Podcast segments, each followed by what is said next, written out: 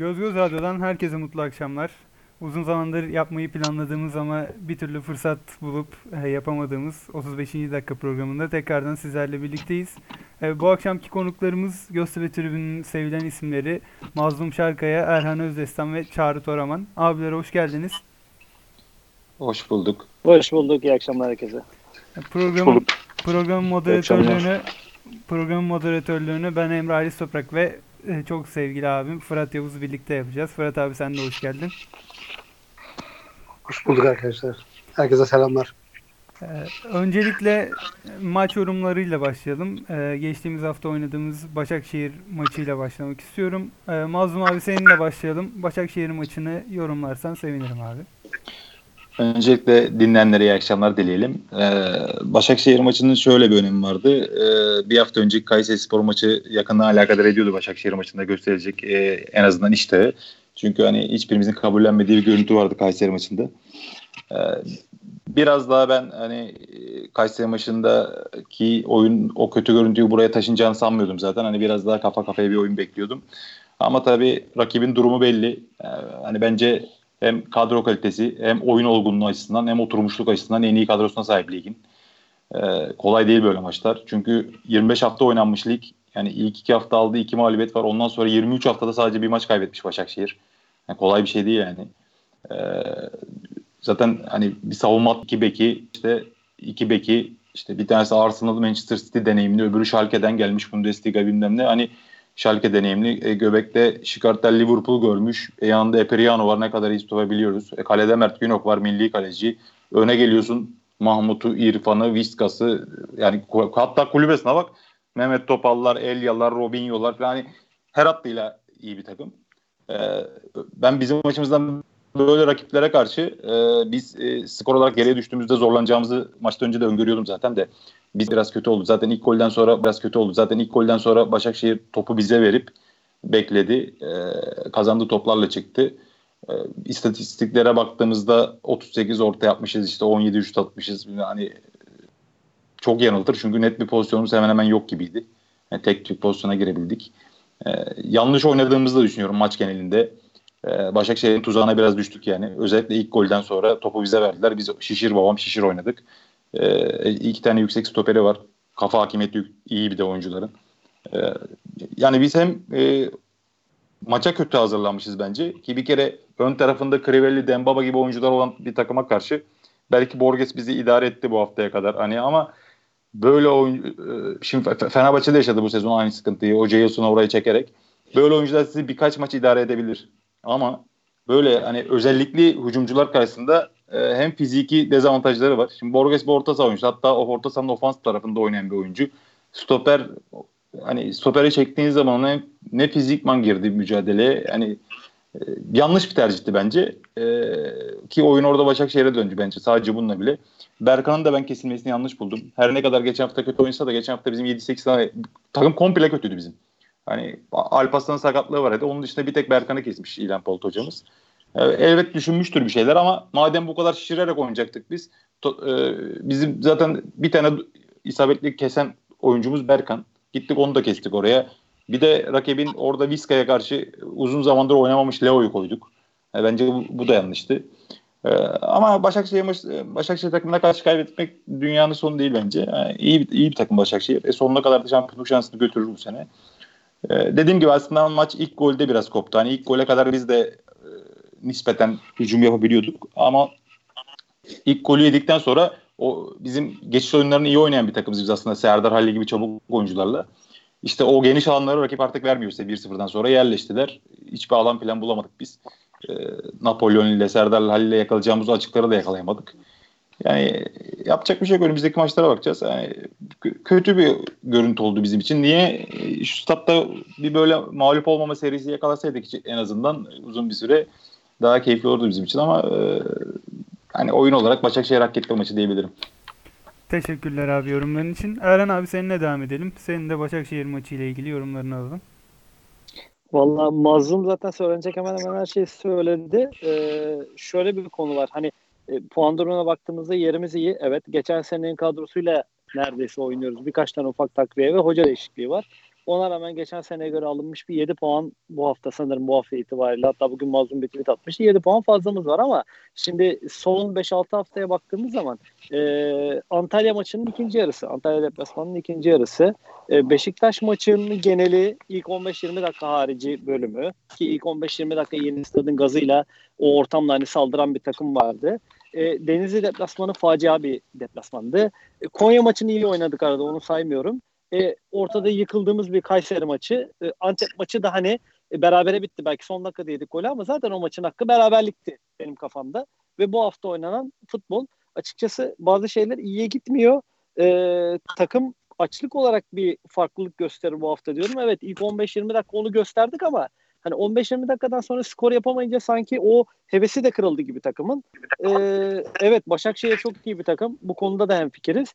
Ama ilk çıktığımız sene oynadığımız bir Başakşehir maçı vardı, içerideki maç. Sanırım 2-0 veya 2-1 biten maç. Adis'in son dakikada gol attığı, penaltıdan gol attığı maç, 2-1 biten maç. O maçta varlık gösterememiştik. Başakşehir topu almıştı, topla oynamıştı, rahat rahat çevirmişti, skorunu yapmıştı, geri çekilmişti. Aynı cumartesi günkü maç gibi. Yeri geldi topu bize verdi, yeri geldi çekildi. O gün demiştim ki kendi içimde, biz bu kadar kötü oynadık ama Başakşehir çok iyi bir takım. Biz ilk defa lige çıkmış bir takımız, yeni kurulmuş bir takımız. 3-4 sene sonra da bu adamlar bizi bu şekilde yenerse biz kendimizi sorgulayalım demiştim. Cumartesi ona benzer bir mağlubiyet aldık. Bence kendimizi bu hafta özelinde değil, bu 3 sene özelinde sorgulamamız gerekiyor. 3 senede Başakşehir kendini korurken, kendi performansını korurken biz Göztepe olarak ne yaptık, nereye gelebildik, neler yapabildik, bunları birazcık sorgulamamız gerekiyor.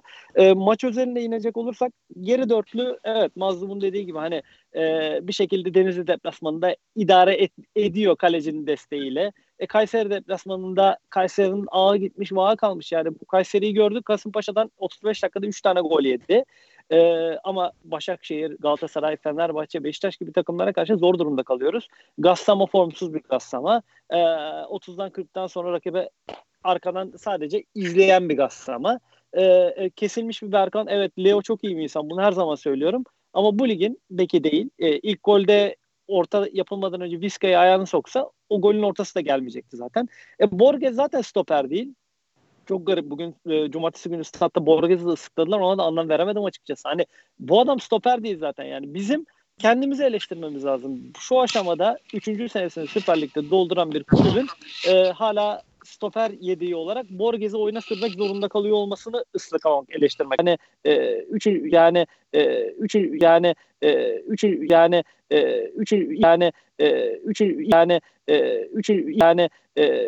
ilk gol mesela Vizca'nın ortası 10 numara 5 yıldız bir orta Dembaba'nın ayağına. Dembaba 10 numara 10 yıldız bir vuruş yaptı.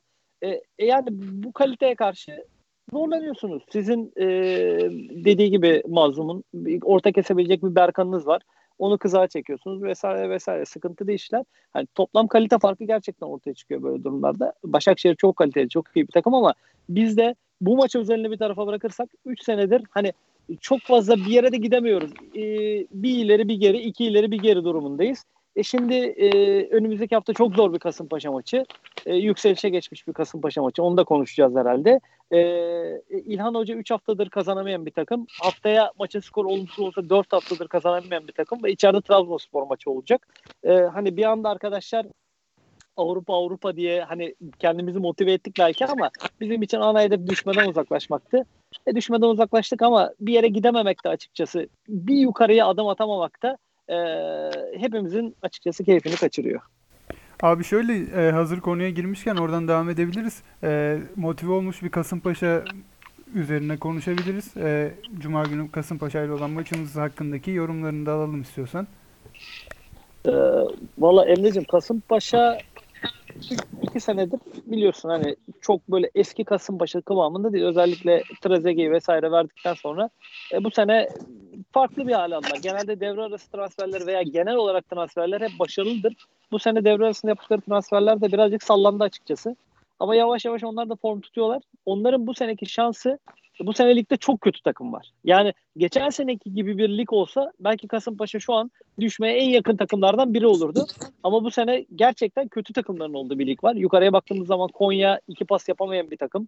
Denizli yavaş yavaş kendine gelmeye çalışan bir takım. Hani biz Antep, onun aşağısı açıkçası gençler dahi Hepsi sallantıda. Bu durumda Kasımpaşa gibi bir takım da ümitleniyor. İçeride Denizli'yi yendi. Denizli'yi yendikten sonra içeride Kayseri galibiyetini aldı ve sürüklese edici bir galibiyet aldı. Yani hani alt sıradaki takımlar arasında oynanan maçlarda alınan böyle skorlar etkili. Hem Kayseri'yi alta çekti bu skor, hem Kasımpaşa'ya bir özgüven verdi. Şimdi bakıyorlar karşılarında son gittiği 3-4 deplasmanda, Konya'yı saymazsak, varlık dahi gösteremeyen bir Göztepe var. Adam da bakıyor puan tablosuna, diyor ki kardeşim bu adamların diyor ne öldürür ne güldürür zaten bunlar diyor, bırakmışlar ligi öyle böyle. Benim en büyük sıkıntım o. Yoksa ben kadro olarak, oyun şekli olarak Kasımpaşa ile kafa kafaya oynayacağımıza inanıyorum ama bu hedefsizlik takımda, benim şahsi görüşüm bu, öyle bir motive kaybı yaratmış ki çok kolay gol yer ve zor gol atar bir takım haline geldik. Kayseri maçında yediğimiz golde bunun en büyük göstergesi. Saçma sapan bir gol yedik yani.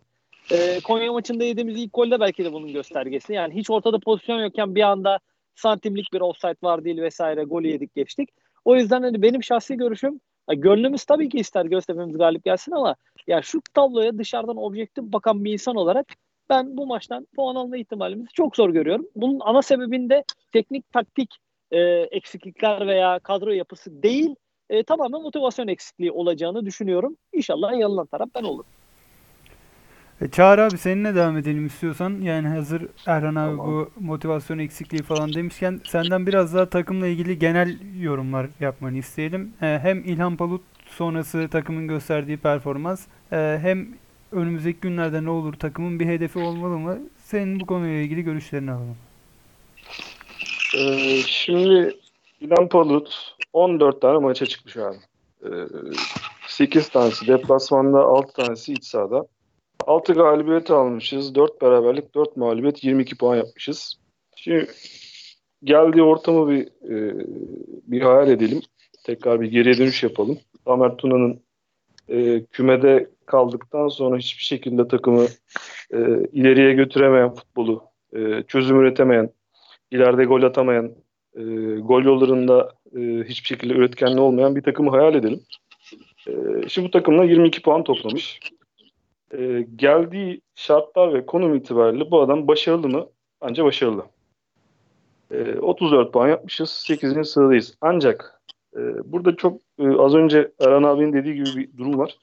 Bu sene ciddi anlamda çok kötü takım var. Yani belki geçen sene ki lig şartlarını ele aldığımızda belki o başarıyı elde edemezdik. Biraz bu böyle bir durum var. Ancak ben hocadan ciddi anlamda memnunum.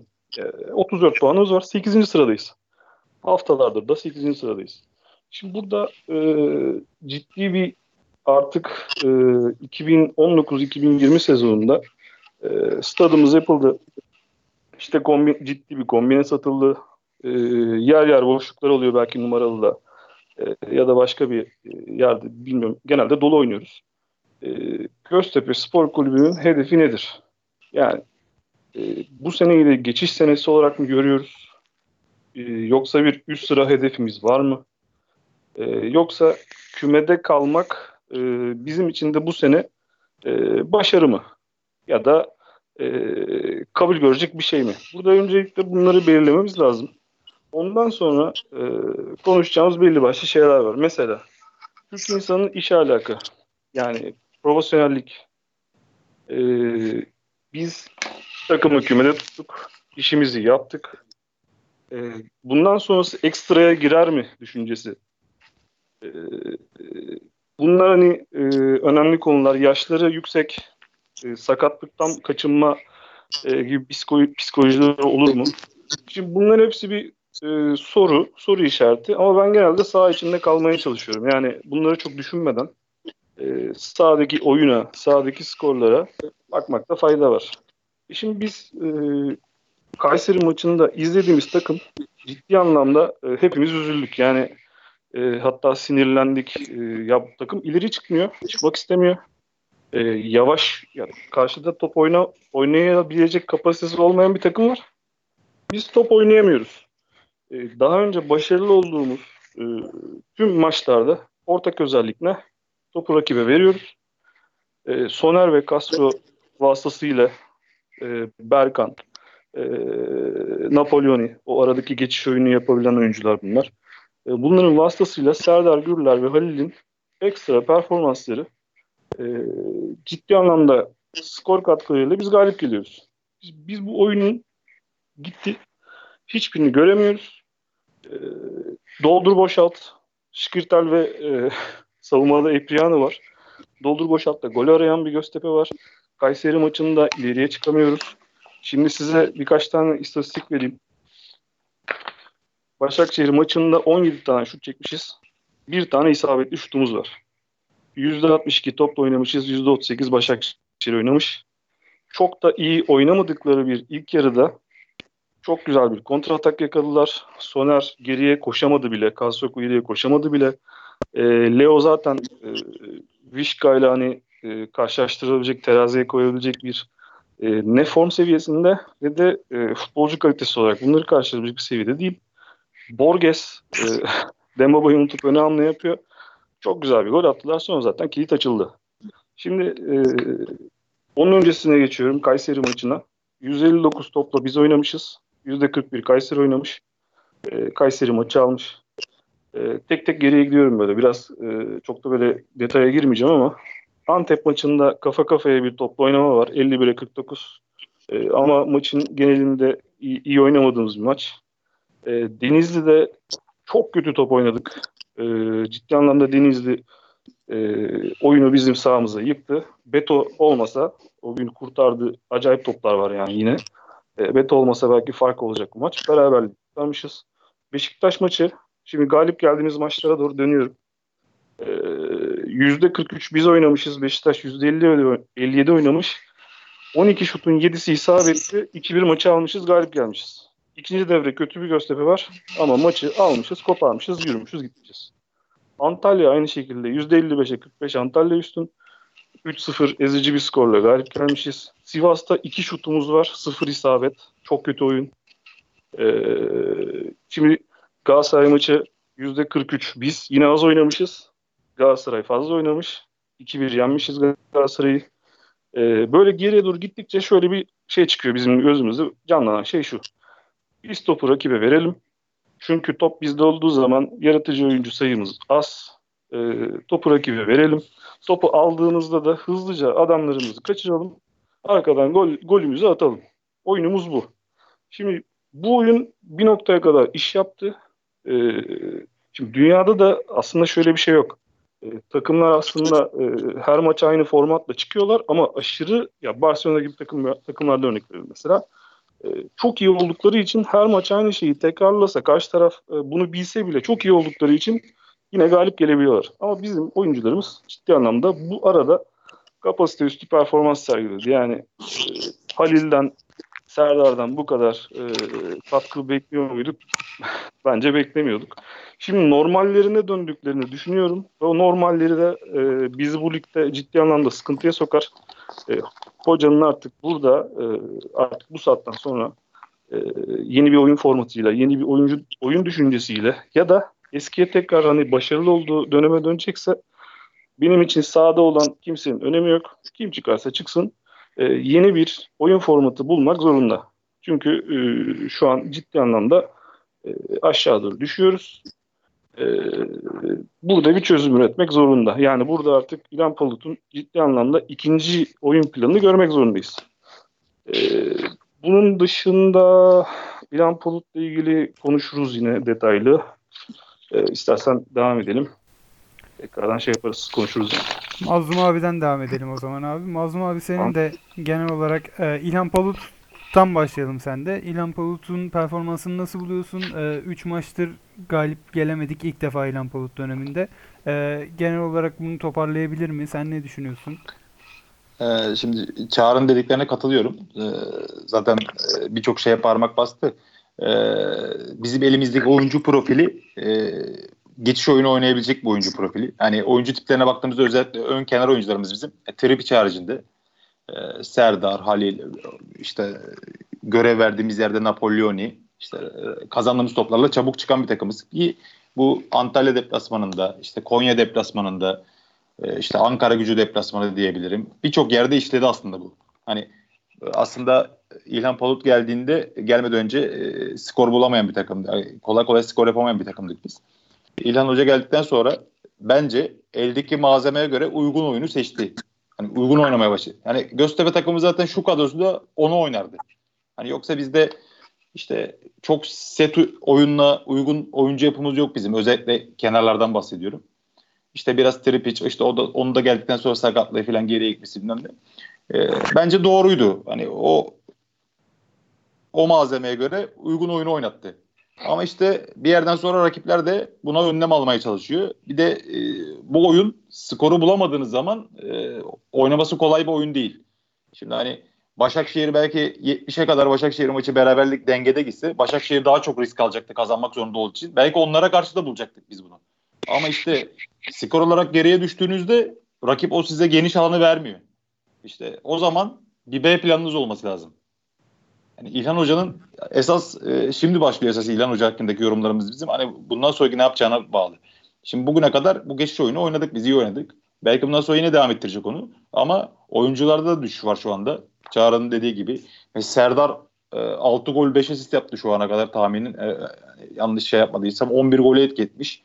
Halil'in de 6-7 gole etkisi var. İkisini topladığında şimdi ciddi bir skor katkısı aldık biz onlardan. İşte ama ikisi de birden düşüşe geçince şimdi başka bir resim çizmemiz lazım bizim. Hani İlhan Palut'un bir B planı olması lazım şimdi. Oraya belki trip işte daha çok pas oyununa Alver'e daha çok uygun, sete daha çok uygun trip işte. Belki hani bu hafta da mesela Kamil Jerom'a döndükten sonra fena bir görüntü değildi aslında. Jerome Kamil ikisini de oynatabilir. Bir şeyler deneyip hani bir şeyler göstermesi lazım İlhan Hoca'nın.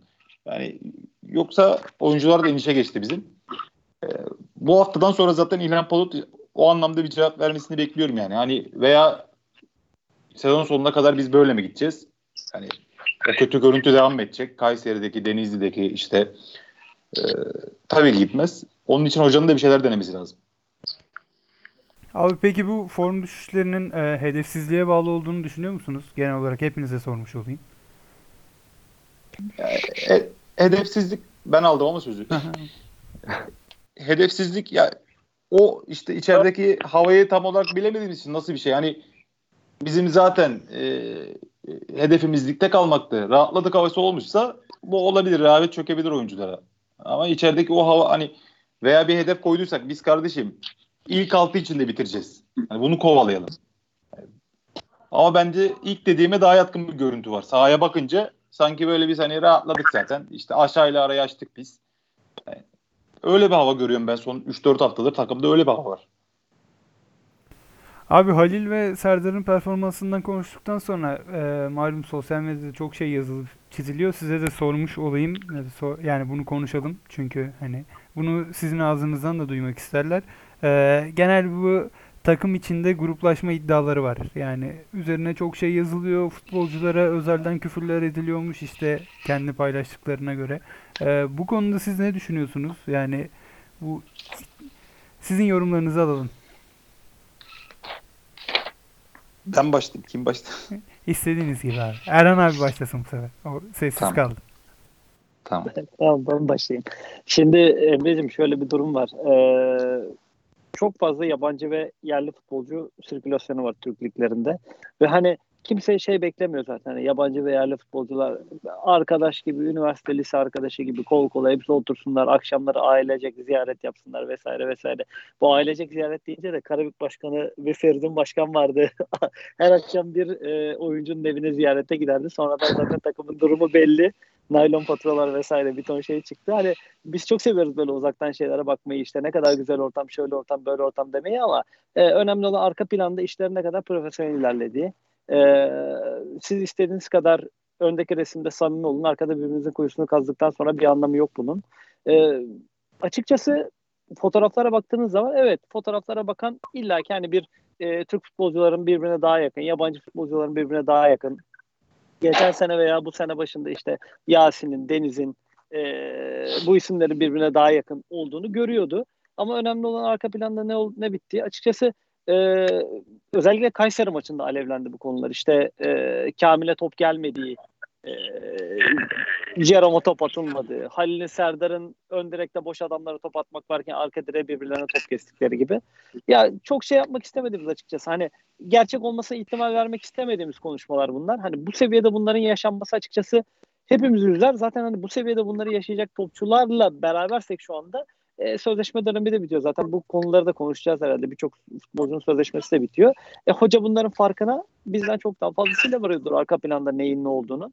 Biz burada 90 dakika izlediğimizde yorum yapıyoruz. Hoca bütün gününü futbolcularla beraber geçiriyor. Neyin ne olduğunu çok iyi biliyordur. Kaldı ki İlhan Hoca Hatay'daki başarısı, Hataylı olması vesaire ama yani en büyük sebeplerinden bir tanesi de takım havası yaratması. Yani Hatay'ın oynadığı Adana Demir maçındaki sevinçleri bugün herkesin aklında. Yani bütün takım, bütün şehir kenetlenmesi, buna uygun karakterler seçmesi, buna uymayan karakterleri de bu yapı içerisinde asimile etmesi. Örnek verecek olursak Gökhan Karadeniz. Biz de yaşadığı sıkıntıları biliyoruz. Hatay'da geçen sene 10 numara 5 yıldız verim vermiş futbolcu. İlhan Hoca'nın açıkçası ben bu sene kendi kurduğu bir takıma gelmediği için sene başında da aynı şeyi söylüyordum. Başarısının en büyük sebeplerinden bir tanesi doğru oyuncular, arkadaşlık ortamı, aile ortamı bunu saha içine yansıtabiliyor olması. Zaten bununla alakalı bir sıkıntı varsa da bu kadar futbolcunun sözleşmesinin bittiği bir dönemde İlhan Hoca bunu çok iyi bir şekilde kullanacaktır diye düşünüyorum. Sözleşme döneminde zaten yaşanacaklar, olası sürprizler bize zaten bu sene içerisinde ne olup ne olmadığını gösterecektir. Örnek veriyorum, tamamen farazi. Mesela herkes Serdar'ın sözleşmesinin uzatılmasını istiyor ama hoca Serdar'ın sözleşmesinin uzatılmasını istemiyorsa ben hocanın bir bildiği olacağını düşünüyorum şu aşamada. Bakalım sözleşme döneminde bu kadar çok sözleşme var. Ne olacak, ne bitecek, kimler kalacak, kimler gidecek? Hepimize bir fikir verecektir bu sene takımda yaşananlarla alakalı. Mazlum abi senle devam edelim. Senin de aynı şekilde bu takım içi gruplaşma iddiaları ve ardından sözleşme konusuna bağlarsan. Hı hı. Yani şimdi çok konuşuldu o Kayseri maçından sonra da bir kere hani bu seviyede hele ki Göztepe gibi bir kulüpte arkadaşlık ayrı bir şey saha dışındaki ama bunu saha içine yansıtıp da şuna pas vermeyelim buna pas öyle bir şey olacağına inanmak istemiyorum. Bir de Halil üzerinden değerlendiriliyor her şey de. Yani biz bir öz eleştiri yaparsak bizde şöyle bir yapımız var bizim taraftarımızın. İşler kötü gittiğinde en zayıf halkayı gözüne kestirir bizim taraftarımız. Ne yazık ki var bu bizde. Kimi zaman bu Mehmet Erdem oldu. Kimi zaman Mirkan oldu. Vilemix alkışlanırken Mirkan küfür yedi. Kimi zaman Güney oldu bu. Bu zamanda da böyle bir olayda da Halil oluyor biraz. Yani şimdi Halil pas atmıyormuş. Ya Halil sezonda 2-3 asist ortalamasıyla oynayan bir oyuncu Halil. Hani Halil'i biliyoruz hepimiz. Bu sezon bir tane asisti var. Lig bitiyor. Ya Halil Kamil'e top atmıyorlar. Tamam Jerome 20 gol mü attırdılar? Bunlar Jerome'a 20 gol mü attı? Bizim zaten ön kenar oyuncularımız asist özelliği yok fazla.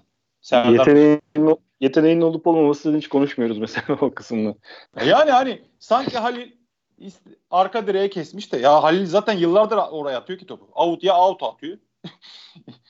Bazen işte tersi düzünü buluyor. Bir çatala gidiyor bir şey. Ya zaten Halil'in hani becerisi ortada. Hani becerisi sezonda bu çocuk 2-3 asist ortalamada oynayan ama sahaya çıktığında her şeyini hani ben Halil'in mesela çok hata yapmıştır belki eleştiririz de ama ben sahada yürüdüğü günü hatırlamam Halil'in. Mesela hiç mücadele etmediği, koşmadığı günü hatırlamam. Üretemez, beceremez, sonlandıramaz. Onlar ayrı. Şimdi Halil topu Kamil'e atmamış. Ya Halil'in zaten sezonda bir tane asisti, 2 tane asisti oluyor ya. Yani Halil o yetiye sahip değil ki. Hani sanki Jerome'a 20 gol yaptırdılar da Kamil geldi ona pas atmadılar. Böyle bir hava oluşuyor. Konya deplasmanında tıkır tıkır paslaştı takım. O zaman kimse grup şey yapmadı. Tamam eyvallah da. Ben zaten böyle bir şey varsa biz dükkanı kapatalım. Hani eğer dışarıdaki samimiyet saha içine yansıyıp şunu atmayalım buna böyle bir şey oluyorsa zaten. Ya bu oyuncular da bunun cezasını çeker yani. Ben ama inanmak istemiyorum böyle bir şey olduğuna da. Halil üzerinden ben gittim genelde. Hani bir de işler kötü giderken bizde hep öyle hani kendi çocuğumuz yani bizim biraz da ondan kalıyor ona. Hemen Halil'e kaldı. Halil bir asist yapmıştı. 25 maç olmuş. Ona da karar vermek lazım aslında abi.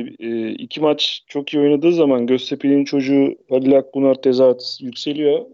Evet. Çok kötü oynadığı zaman da yuvalamalar başlıyor. Hani bu biraz hani insan sevdiğine şey yaparmış gibi ama çok ciddi hani sevmeyen kesim de var, göze batan kesim de var ama en büyük konunun şey olduğunu düşünüyorum. Halil Alparslan kavga olayı hem kulüp tarafından hem şey olarak tam olarak çözülemediğini düşünüyorum. Onun biraz yaraları var. Nasıl çözülür, nasıl olur da böyle devam eder mi artık zaman gösterecek. Ama tribünün de bir karar vermesi lazım. Bu adam Göztepe'nin çocuğu Halil Akpınar mı? Yoksa profesyonel bir futbolcu mu? Böyle 2 maçla 3 maçla bunu çok değiştiriyoruz. Bir karar vermek lazım. Çok ince, ben de bununla ilgili bir çok ince bir araya girmek istiyorum. Müsaadeniz olursa. Ya şimdi İlhan Palut ya da bir teknik direktör üzerinden yürüyelim. Abi şimdi bir hocanın birinci görevi takımı hazırlamak ve o takımdan başarı elde etmek. Şimdi bunun için de gruplaşma konusuyla ilgili biraz açayım. Eğer takımın içerisinde bazı oyuncular tayfalaşmış olabilir, bazıları birbirleriyle takılmayı seviyor olabilir, aynı zevklere sahiplerdir, aynı öfkeye sahiplerdir, aynı şey yapmak isterler, bir arada takılmak isterler. Eyvallah. Ve bu kadronun 4 tane hocayı değiştirdiğini unutmayalım. 2 kere Tamer Tuna, yani oyuncular gönderdi demiyorum. 4 tane hoca değişti bu kadro içinde. Tamer Tuna 2 kere, Bayram Bektaş, Kemal Özdeş. Kemal Özdeş'le ilgili işte çok asker tipli bir adam, çok izin vermiyor futbolculara, çok baskı yapıyor tarzında çok şeyler vardı. İlhan Hoca şunu yapmış olabilir. Arkadaşlar nasıl oynamak istiyorsunuz? Özgürlük vermiş olabilir onlara. Bu onlarca kötü kullanılmış olabilir. Onlara sahada hatta burada Alparslan'ın konuşmasına da bir giriş yapmak lazım. Konya maçı öncesi. Alparslan'ın bir kaptanlık ünvanı bildiğim kadarıyla yok sanırım. Varsa düzeltin beni. Şimdi kaptanlardan önce kendisi konuşma yapabiliyor. Yani bu biraz şeyi gösteriyor. Takım içinde ciddi anlamda forsları var bu insanların. Hoca bunlara bu rahatlığı vermiş olabilir. Sonuçta onun amacı başarı elde etmektir. Tamamen hani şöyle bakmayalım işe, bir adalet kılıcı var. Doğruyu yanlışı savunan biri değil hocanın görevi. Yani onu da yapması artı yazar ona ama asıl görevi o takımdan fayda, yani başarı elde etmek, puanlar kazanmak, takımı iyi bir noktaya getirmek. Ben meseleye biraz böyle bakıyorum. Son maçta Napolyon'u yakaladım. 2 kere üst üste Tripiç'e çok uygun olduğu noktada pas atmadı. Ama bunu da gruplaşmaya doğru atmıyorum ben. Belki Tripiç'in yeteneklerinin ona yeteceğini düşünmemiştir. Ondan dolayı atmamıştır. Öyle bakıyorum mevzuya. Yani işin özü biraz başka şeylerden de bir doluluk var tribünde. Hani bunları biraz daha konuşuruz. Sebep oluyor ya bazı şeyler. Hepsi birleşip biraz hani bir tepkiye yol açıyor olabilir. Ama bazı şeylerde biraz daha karar vermek lazım. Hani Göztepe'nin çocuğu Halil Akpınar mı değil mi arkadaşlar? Hani bir belirleyelim bu işi. Göztepe'nin çocuğuysa, ki ben hani çok da böyle hani Göztepe'nin çocuğu sıfatını şey yapmak istemiyorum. Profesyonel bir futbolcu, iyi bir performans sergiledi. Bence kapasitesinin üstünde sergiledi. Bayağı hani özellikle Süper Lig'e çıktığımız sezon ciddi asist katkısı yaptı Tayfur'la beraber. Ama hani şu anda kapasitesinin ciddi anlamda üstünde oynuyor. Süper Lig topçusu oldu değil. Ama bizim burada ana konu şu. Göztepe Spor Kulübü'nün hedefi nedir? Kümede kalmaksa Halil tamam. Ama bir üstüyse artık hani daha farklı oyunculara bakmamız lazım. Daha otoriter bir kulüp yönetimi, bazı şeyleri netliğe kavuşturan, bazı kuralları olan bir kulübe dönüşmemiz lazım. Bu arada bir giriş yapayım dedim. Tekrar devam edebilirsiniz. Yani işte bu Alparslan'ın maç konuşması yapmasıyla ilgili ben hani kendi tahminim, tabii bir şey duyduğumdan değil. Yabancı dile bağlı. Yabancı dili var biraz orada. Hani belki oradan tercih etmiş olabilir. Yani tercih edilmiş olabilir. Çok da iyi konuştu bu arada. Evet, çok iyi konuştu. Çok iyi. Aslında güzel bir şey. Sorumluluk alıp da böyle bir şey yapması da tabii güzel bir şey. Bizde şöyle bir şey oluyor bir de. Şimdi grupçuluk. Geçen sene de bu takımın hali ortada. Geçen sene de aynı şeyler için konuşuluyor ama tabii bazı oyuncuların sonsuz kredileri var bizim tarafların gözünde. Mesela Beto'nun takım kaptanı da ben tartışırım. Geçen seneden beri olan hadiseleri de üst üste koyduğumda ben şimdi. Hani kariyeri bize kattıkları ayrı bir şey. Ama mesela bir Selçuk Şahin'in takım kaptanlığı var bu takımda. Bir de Beto'nun var. Yani. Bir de Beto'nun kaptanlığı aslında ihtiyacı da yok. Yani Beto'yu kaptan yaparak ondan bir şey elde etmemize ihtiyacı yok. Zaten çok bize geldikten sonra mesela bize gelirken bir sakatlığı vardı onun. Ciddi bir fizyoterapiden geçti bildiğim kadarıyla. Çok ciddi seviyede maç oynuyor. Çok ciddi katkıları oldu. Bir de başkasını kaptan yapsanız dahi Beto yine Beto'dur abi. Yani sonuçta yani. Sporting'in ikinci kalecisi Ronaldo ile oturabilen bir tip. 4 tane fark pası var. Bugün nereye gitse Beto bilinir. Zaten forsunu sağlayabilir. Burada abi Atiba Hutchinson tarzı ya da ona uygun yani daha düşük bütçeli bir profil. Öğretmen oyuncu ihtiyacımız var bizim abi. Hani var. Bizim abilik saha içinde yapacak. Yani abilik yapacak benim için böyle biraz şey bitirimi oluyor. Abi bir kere yaptığı işle. Şimdi bir Poco'nun koşusu var maçın içinde. Bir de Atiba'nın koşusu var. İkisi birbirinden çok farklı şeyler. Poco açık kapatmak için koşan bir tip. Atiba oyuna dinamizm getiriyor abi. Başka bir adam. Şimdi bizim maç bitti geçen. Maçı izliyorum. Beşiktaş maçını izliyorum. Maç bitti. Caner'e kızdı. Yanlış bir noktaya pas attı. Beşiktaş galip gelmiş. Adam bıraktı her şeyi. Doğrusunu anlatıyor. Niye bunu yaptın, niye bunu yaptın diye. Şimdi bize bu tarz daha düşük bütçelisi ya da karakterlisi Selçuk Şahin gibi bir tane adam ya da iki tane adam şart abi. Atiba'nın da bütçe olarak çok yüksek bir rakam değil ya Atiba'nın. Değil. Yani zaten, çok uygun almışlar. Kanadalı ya burada gelişti. Burada çok 7 yani. Ya da 8 sene oldu sanırım. Heykelini dikeceklermiş onun. Hakikaten heykeli dikilecek kadar bir tip yani. Hakikaten çok iyi adam. Yani bu tarz bir profil bulmanız lazım. Hem saha içinde oyunun düştüğü noktalarda ya da bu tarz hani gruplaşma çalkantılarının olduğu dönemlerde kesinlikle çok büyük iş yapar yani. Çünkü Türkiye'de çok profesyonel bir sistem yok. Profesyonel sistem olmadığı için de bu tarz profiller her zaman saha içinde iş yapıyor. Yapıyor. İşte Selçuk Şahin'den öyle bir verim aldık aslında. Oynamadığı zaman bile etkiliydi kenarda. Evet. Hani tecrübesiyle, şeyiyle, kaptanlığıyla gerçekten etkiliydi. Hani yerli de oyuncu kalmadı öyle bakıyorum. Hani öyle bir oyuncu arıyor gözlerim de yok yani. Çok zor. Yani. Mazlum yani. Sedat Ağaç'a verelim Mazlumcum. Yok Ankara gücünde iyi ya kalsın. Halil yıllar boyu kalıyormuş kulüpte. Ona evriliyormuş. O da olabilir. Ya olabilir. Ya keşke olabilseydi. Hani keşke. Olabilse de ya. Keşke. Evet. Şimdi ben şöyle bir şey arada Fatih Güven'le konuştuğumuzda böyle eski kadroları falan konuşuyoruz. 11'e bir bakıyoruz 8 tane lakaplı adam var. Adamların lakabı var yani.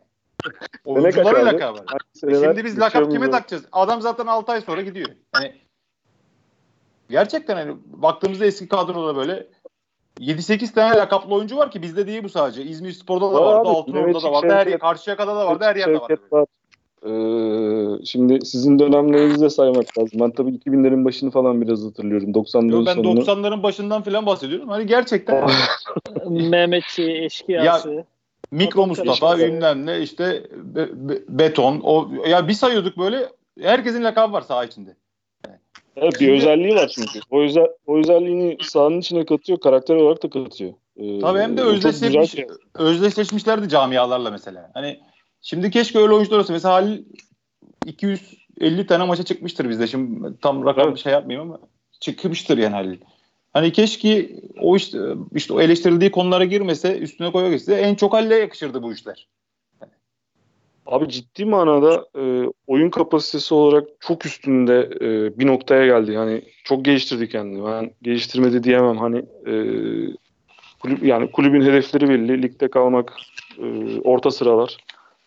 Abi bugün Halil transfer listesine koysan bayağı kulüp talip olur yani. Süper olur. Yerli oyuncu zaten. Ya şöyle bir şey. Fegüli'nin 5 gol 2 asisti varmış. Bak Fegüli'nin. Yani şampiyonluğa gidiyor Galatasaray. İşte Rodriguez'in Fenerbahçe'de 3 gol 3 asist. Enkudu Beşiktaş'ta 2 gol. Efecan beğendiğim oyuncu Alanya'da golü yok. 3 asist yapmış golü yok.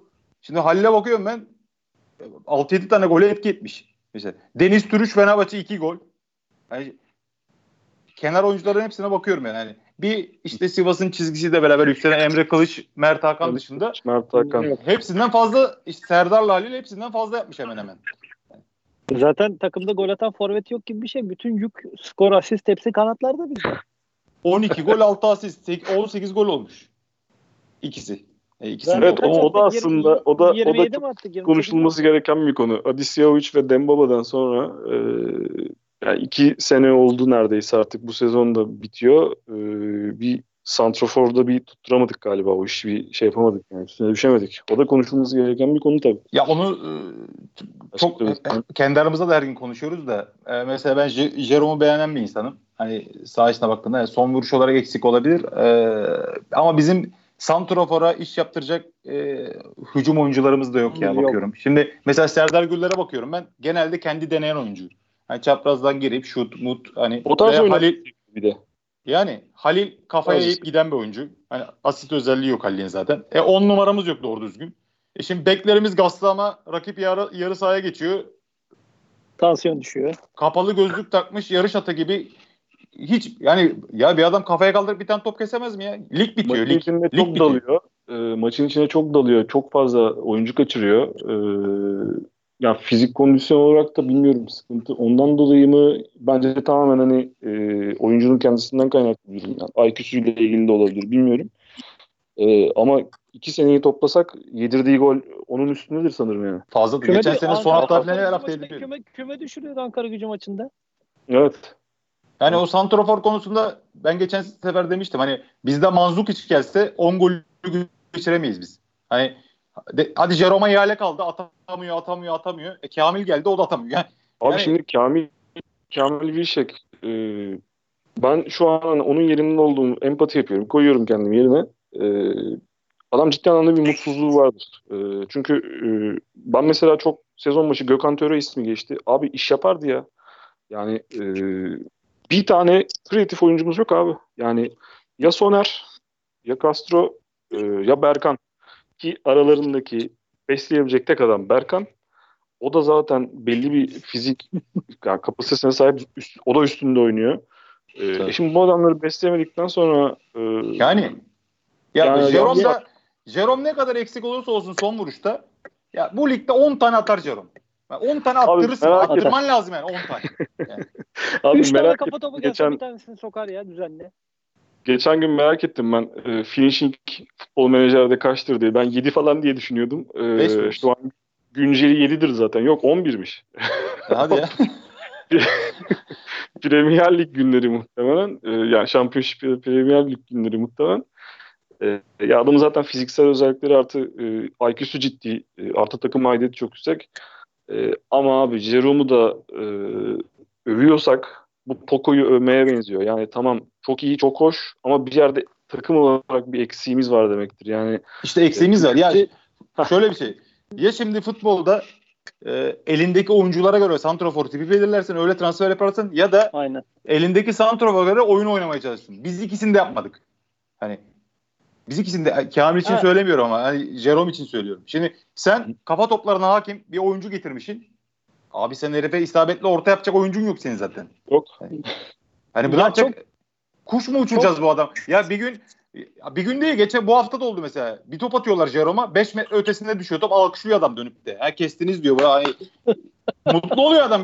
Top gelince mutlu oluyor. Yani, yapamıyoruz. Gerçekten yapamıyoruz. Yani. Ya çok kısa bir araya gireceğim de şimdi Kamil için. Ya abi bu adam son 5-6 sezonda hangi lig olursa olsun 20 plus gol atmış adam. Yani 20 artı gol atmış adam. Bu adam gol atamıyorsa abi sıkıntı sendedir. Bunun tartışılacak bir tarafı yok yani. Ama abi şurada ben de bir aranın arasına gireyim. Attığı gol stillerine, pozisyon hazırlanış biçimlerine biraz bakmışsındır. Evet.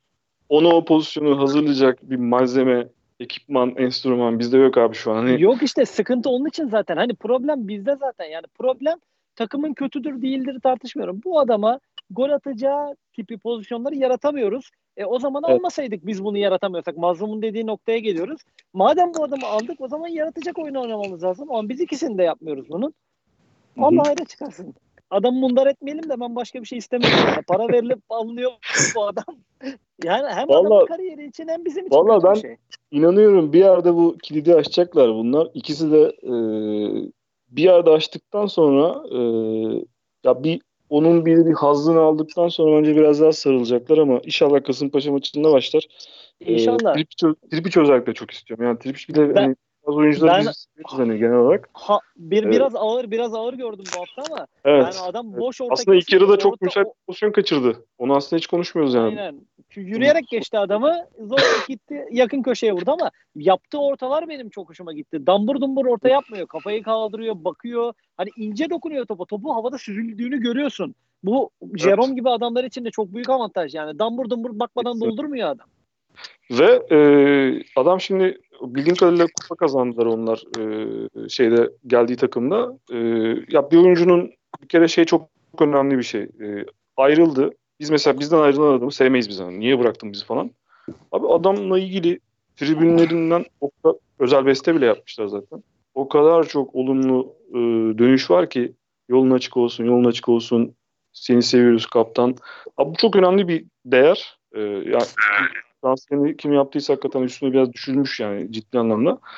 Biz bu adamı artık bir devreye sokalım yani burada Kamil'le beraber artık bir devreye sokmamız lazım. Çünkü uygun bir zemin var. Kimse bizden artık kime düşme diye bir şeyimiz kalmadı artık. O kısmı atlattık.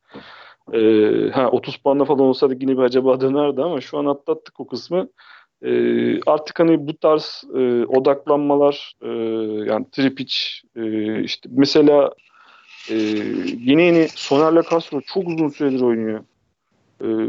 Bunlar bir de hani çok fazla defansif orta saha değil. Bunlar MC yani tam orta sahanın ortasında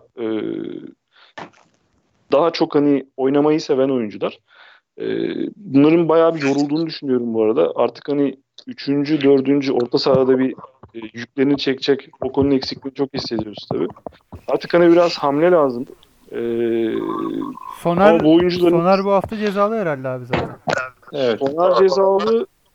Soner cezalı tabii kim oynarı yine konuşuruz. Borges olabilir yani hocanın elindeki malzemeye göre bilmiyorum hani nasıl bir şeyle çıkar tabii bilmiyorum da hani hocanın artık Serdar da sakat, Tripiş'le Kamil'i ben mesela şeyi çok bekliyordum abi. Hem Kayseri'de hem Başakşehir maçında. Kayseri maçına daha çok bekliyordum. Napolyon'u ciddi anlamda mesela Napolyon'u hiç konuşmuyoruz ama en kilit yerde oynuyor abi Napolyon. Hani hem ön alan hem kanatlara servis yapabilecek ya da gol katkısı yapabilecek yerde oynuyor. Abi biz Castro Soner'i arkaya bağlayıp Jerome'la Kamil'le niye oynamıyoruz? Ciddi anlamda ben bunu bir denemekte fayda var. Umut Nayır, Adisiyoviç'teki benzer şeyi elde edebiliriz. Bunu bir düşünmek lazım tabii. Onunla ilgili ufak bir şey söyleyeyim. O seneki oyunda özellikle son haftalarda Gosso ile Segbefya'nın müthiş bir temposu vardı yani. Ligi aldılar götürdüler. Bizi çıkartan belki de hani evet Adis, Umut vesaire çok güzel. Tayfur, Halil çok büyük işler yaptılar ama son 6-7 haftada Segbefya ile Gosso o ligde bizim adımıza fark yaratan performansı ortaya koydu. Bu sene öyle arkada toplayacak adamlar yok. İkisi de topluyordu çünkü. Bilmiyorum yani iki ucu keskin bıçak gibi arkada çok açık da verebiliriz. İleride pozisyon da bulabiliriz. Mazlum dedi sanırım ama hani bu hafta Başakşehir maçında Başakşehir zaten hiçbir şekilde şansımız tutmuyor. Ben en son Hasan Çelik'in yana ağlara giden golüyle. Onu da ben çocuktum hatırlamıyorum adam akıllı. O zaman yenmişiz yani adamları ve hep cuma ya da pazartesi oynuyoruz biz bu adamlarla. Niye bilmiyorum son dönemlerde İstanbul'daki maçlar. İnşallah kırarız ya. Yani o maçın ahı çıktı zaten ya ondan sonra. Adamlarla ondan sonra hep bela aldık başımıza. Evet, keşke o golü vermeseydi diyeceğim de. Abi Traore gitti ya. Ya Göztepe'nin görebileceği yani bizim dönemlerimizden bahsediyorum. En iyi sol bekidir yani. Traore gibi bir adam geldi sakatlandı adamı. O sakatlık bizi çok geriye attı. Aynen. Gassama takımı çok geriye attı. Geçen sene yani. Sıkıntı yaşamazdık biz geçen sene. Takım tam formdaydı. İyi gidiyordu. Evet. Oko sakatlandı. İnşallah bu maçta başka bir sakatlık yaşamayız yani. Abi o zaman kadro yapılanması üzerine konuşalım biraz da. Sözleşmesi biten oyuncularla ilgili. Geçtiğimiz hafta oynadığımız ilk 11 oyuncusunun 8'inin Haziran'da sözleşmesi bitiyor. Bununla ilgili yorumlarınızı alalım. Hangi oyuncular tutulmalı? Siz Cem, Azim abi seninle başlayalım. Şimdi şöyle bir şey. Tabii son haftaki kötü görüntünün üstüne kızgınlıkla taraftarımıza bakıyorum. Hani hepsi gitsin. Hani böyle işte bunu haber yapan sitelerin yorumlarına bakıyorum. İşte sözleşmesi biten oyuncularımızı yazmışlar. Altına da yorumlar. Hepsi gitsin. Biri kalmasın. Bilmem. Bizi mesela belki şu an bulunduğumuz rahatlıkta tutan geçen seneden birçok oyuncunun kalmış olmasıydı. Yani ben bizde bir transfer kültürü olduğunu düşünmüyorum. Biz 15 oyuncuyu gönderip de 10 tane tutturabileceğimiz, ben sana sezon başı yaptığımız transferleri söyleyeyim. Hani hepsine bakalım. Eren derdi yok. Nerede Eren şimdi? Özbekistan'da değil mi? Sane diye stoper aldık. Sane geri döndü. Veli Çetin Samsunspor'da. Batuhan Altınordu'ya gitti. Hüseyin Bulut U19'da oynuyor. Bizim 11 tane Murat Palülü yedek, şu gaslamayı kesemedi. Yani şu ölü gaslamayı kesemedi. Leo işte önünde Berkan var. Bir tık daha iyi adam olsa forma yüzü göremez. İşte Mossora'nın durumu ortada. Soner dışında, Napolyon ile Soner dışında 11 adamdan 9 tanesi hemen hemen sıfır katkı. Sıfır yani. Yani biz 15 adamı gönderip de 15 adam böyle 12-13 tane adam alalım dersek biz düşeriz yani. Kesin düşeriz. Bizde öyle bir transfer aklımız yok bizim. Şimdi kabul etmek lazım. Öz eleştiri yapmamız lazım biz burada. Biz 10 adamın 8'ini tutturamayız. Tutturamayız. Biz yıllardır böyle iyi durumda aldığımız oyuncuları bile işin içine katmakta sıkıntı yaşıyoruz. Hani Trip işte Kamil gibi iyi oyuncu, iki tane iyi oyuncu almışsın. Onları bile olayın içine sokmakta sıkıntılar yaşıyorsun. Yani, hani 15'e gitsin. Yok öyle bir şey. Hani şimdi Titi'yi gönder. Tamam, gönder Titi'yi. Wolves Reis'i de gönderdin. Elinde kaç? 4 tane stoper mi alacağız biz seneye? Hani bence kalacak oyuncular var işlerinde ki zaten katkı vermeyenler ortada. Onlar zaten gidecektir. Ama mesela Berkan ve Leon'un sözleşme bitiyor. Berkan yerli avantajı da var. Kalır. Bir tane önüne iyi Traore tarzı bir sol bek alırsın. Alabiliyorsan. Gerçi 3 senedir sol bek arıyoruz. Alamıyoruz da. Yani alırsın inşallah. Yani İnşallah bir gün sol bekimiz olur. İnşallah, maşallah kaldık. 2 senedir sol bek arıyoruz. Leo'yu alıyoruz, gidiyoruz Erzurum'da. Evet. Ama biraderimiz ya, ondan dolayı. Biraderimiz kontenjanı var. Yani şimdi baktığımda Atınç'ı almışız. Sezonu kapamış, sakat. Stoper. Titi'nin sözleşme bitiyor. Wallace Reis'in sözleşme bitiyor. Şu an bile Borges oynuyor zaten stoperde. İşte o gitsin, evet. Bu gitsin. Tamam, bir de 5 tane stoper mi alacağız biz seneye? Ne yapacağız yani? Hani tabii bunlar ekonomi de önemli. Kulüp bütçesi de önemli. Ama kalabilecek oyuncular mesela Jerome gitsin. Gitsin. 2 tane daha santrafor alacağız biz şimdi. Kamil'i almışım. Abi şimdi bir araya girip sözleşmesi biten oyuncular. Sadece yaşlarını söylüyorum. Üstünden de birkaç konu açayım ben. Beto 38 yaşında. Castro 32 yaşında. Mossoro 37 yaşında. Serdar Gürler 29 yaşında. Berkan 32. Jerome 34. Çiçi 32. Napolyoni 34. Soner kiralık sözleşmesi bitiyor. 2021'e kadar Başakşehir'deymiş galiba. Bilmiyorum opsiyonu var mı? 29. Var. Varmış. Yani. Varmış. Evet. Yani. Reis 33. Leo 31, Deniz Kada 34. Atınç'ı saymıyorum zaten, hani çok ciddi sakatlıkları var. Kerem Atakan ve Serkan yaş olarak biraz daha küçükler. Şimdi abi burada kim gitsin kim kalsından öte. Şimdi 2020-2021 sezonunda şimdi artık buraları konuşabileceğimizi düşünüyorum. Hani statta yapıldı. Hı. Beklendi. Stada kadar denildi. Statta yapıldı artık. Kombineler satıldı. Göztepe Spor Kulübü'nün 2020-2021 yılındaki hedefleri.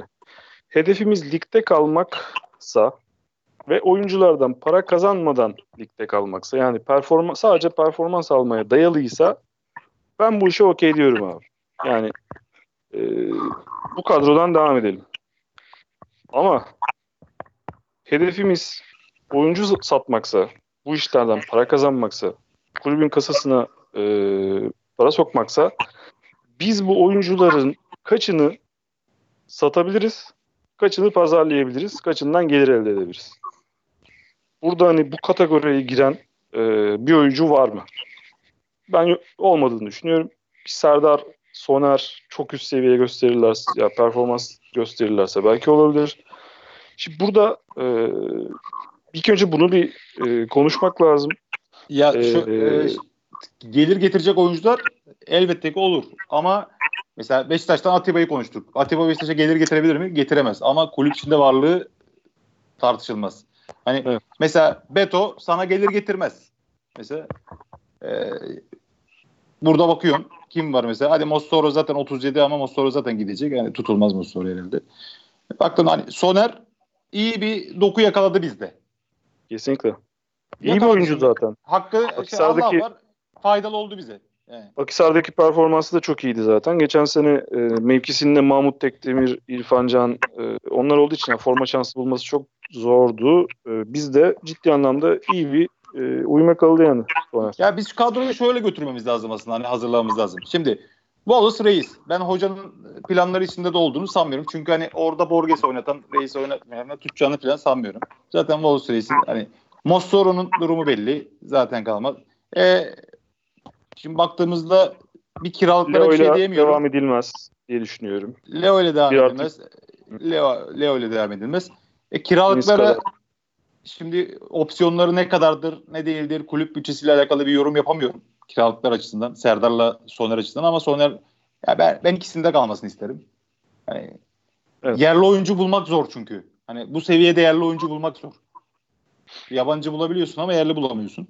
Oyuncu tercihi de bizden yana olacaktır herhalde ya. Çünkü iyi uyum yakaladılar yani. Hani oyuncu da aradaki ufak pürüzler olursa bence bizim tarafta yani, olacak. Castro şimdi Castro'dan biz fayda aldık ama işte geldiği rakam yüksekti Castro'nun. Şimdi o rakamdan evet. Tabii ki devam etmez bu yaşta. Yani uygun maliyetlere kalabilecekse bu oyuncular Castro gibi oyuncular kalsın. Ama bence işte de kalsın. Belimizi büyük rakamlara çıkıyorsa iş o zaman da gerek yok tutmaya. Yani çünkü 3 sene geçti artık. 29 iken 32 oluyor oyuncu.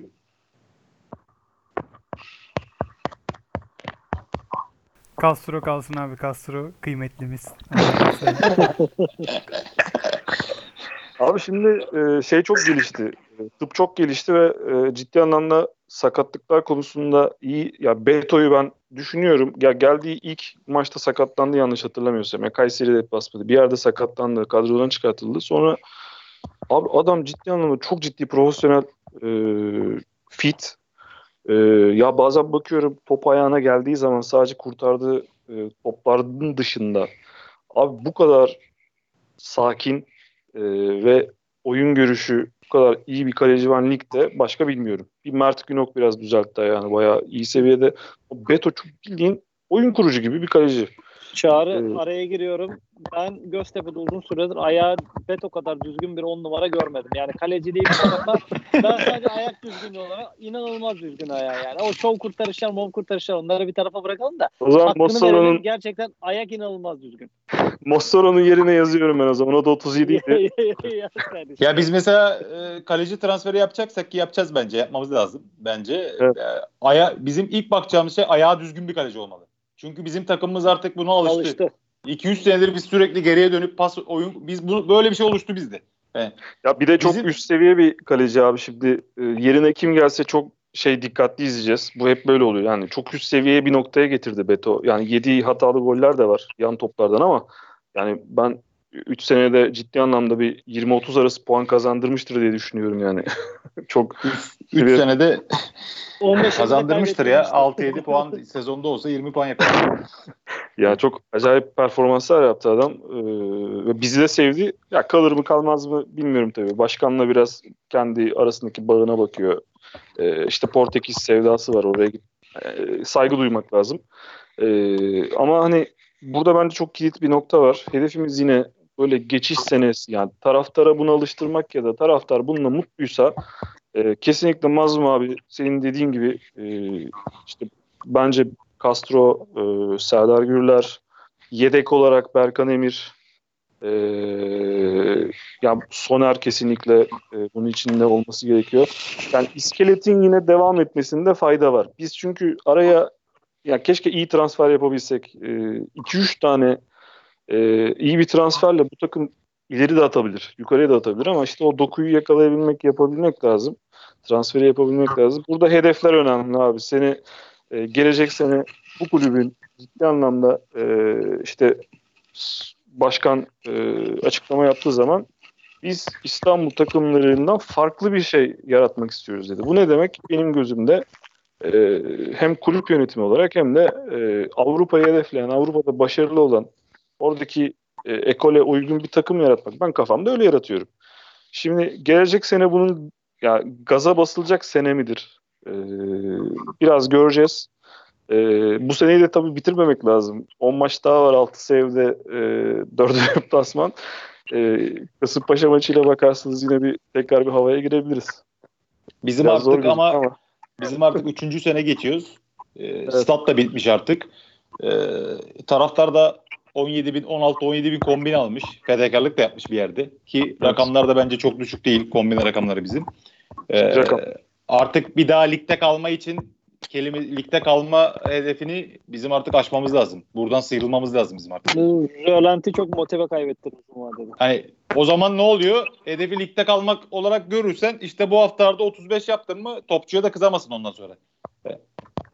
İster istemez bir rağbet oluşturursun insanlar üzerinde. Biz artık hani ilk 5-6 zorlayacağız kardeşim. Biz hani hedefimizi yükselteceğiz. Yeni stadımıza geçtik. Hadi geçen sene devre arası geçecektik. Stat bitecekti. Olacak da edecekti. Bu sene hadi sözleşmeler bitecekti seneye. 13-14 oyuncumuz boşa çıkıyordu. Birbirine daha iyi yapılanma yapacaktık falan. Artık mazeret de pek kalmıyor zaten. Evet. Şartlar uygun yani. Her şey uygun aslında.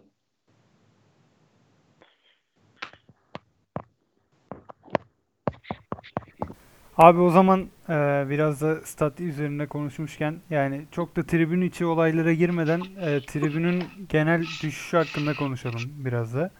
Yani şöyle bir durum var çünkü hani yeni stada geçildi. Erhan abinin geçen gün bir tweet'i var. Hani böyle bir şekilde kendimi evimde hissedemiyorum tarzında böyle romantik bir şey yazmıştı akşam saatlerinde.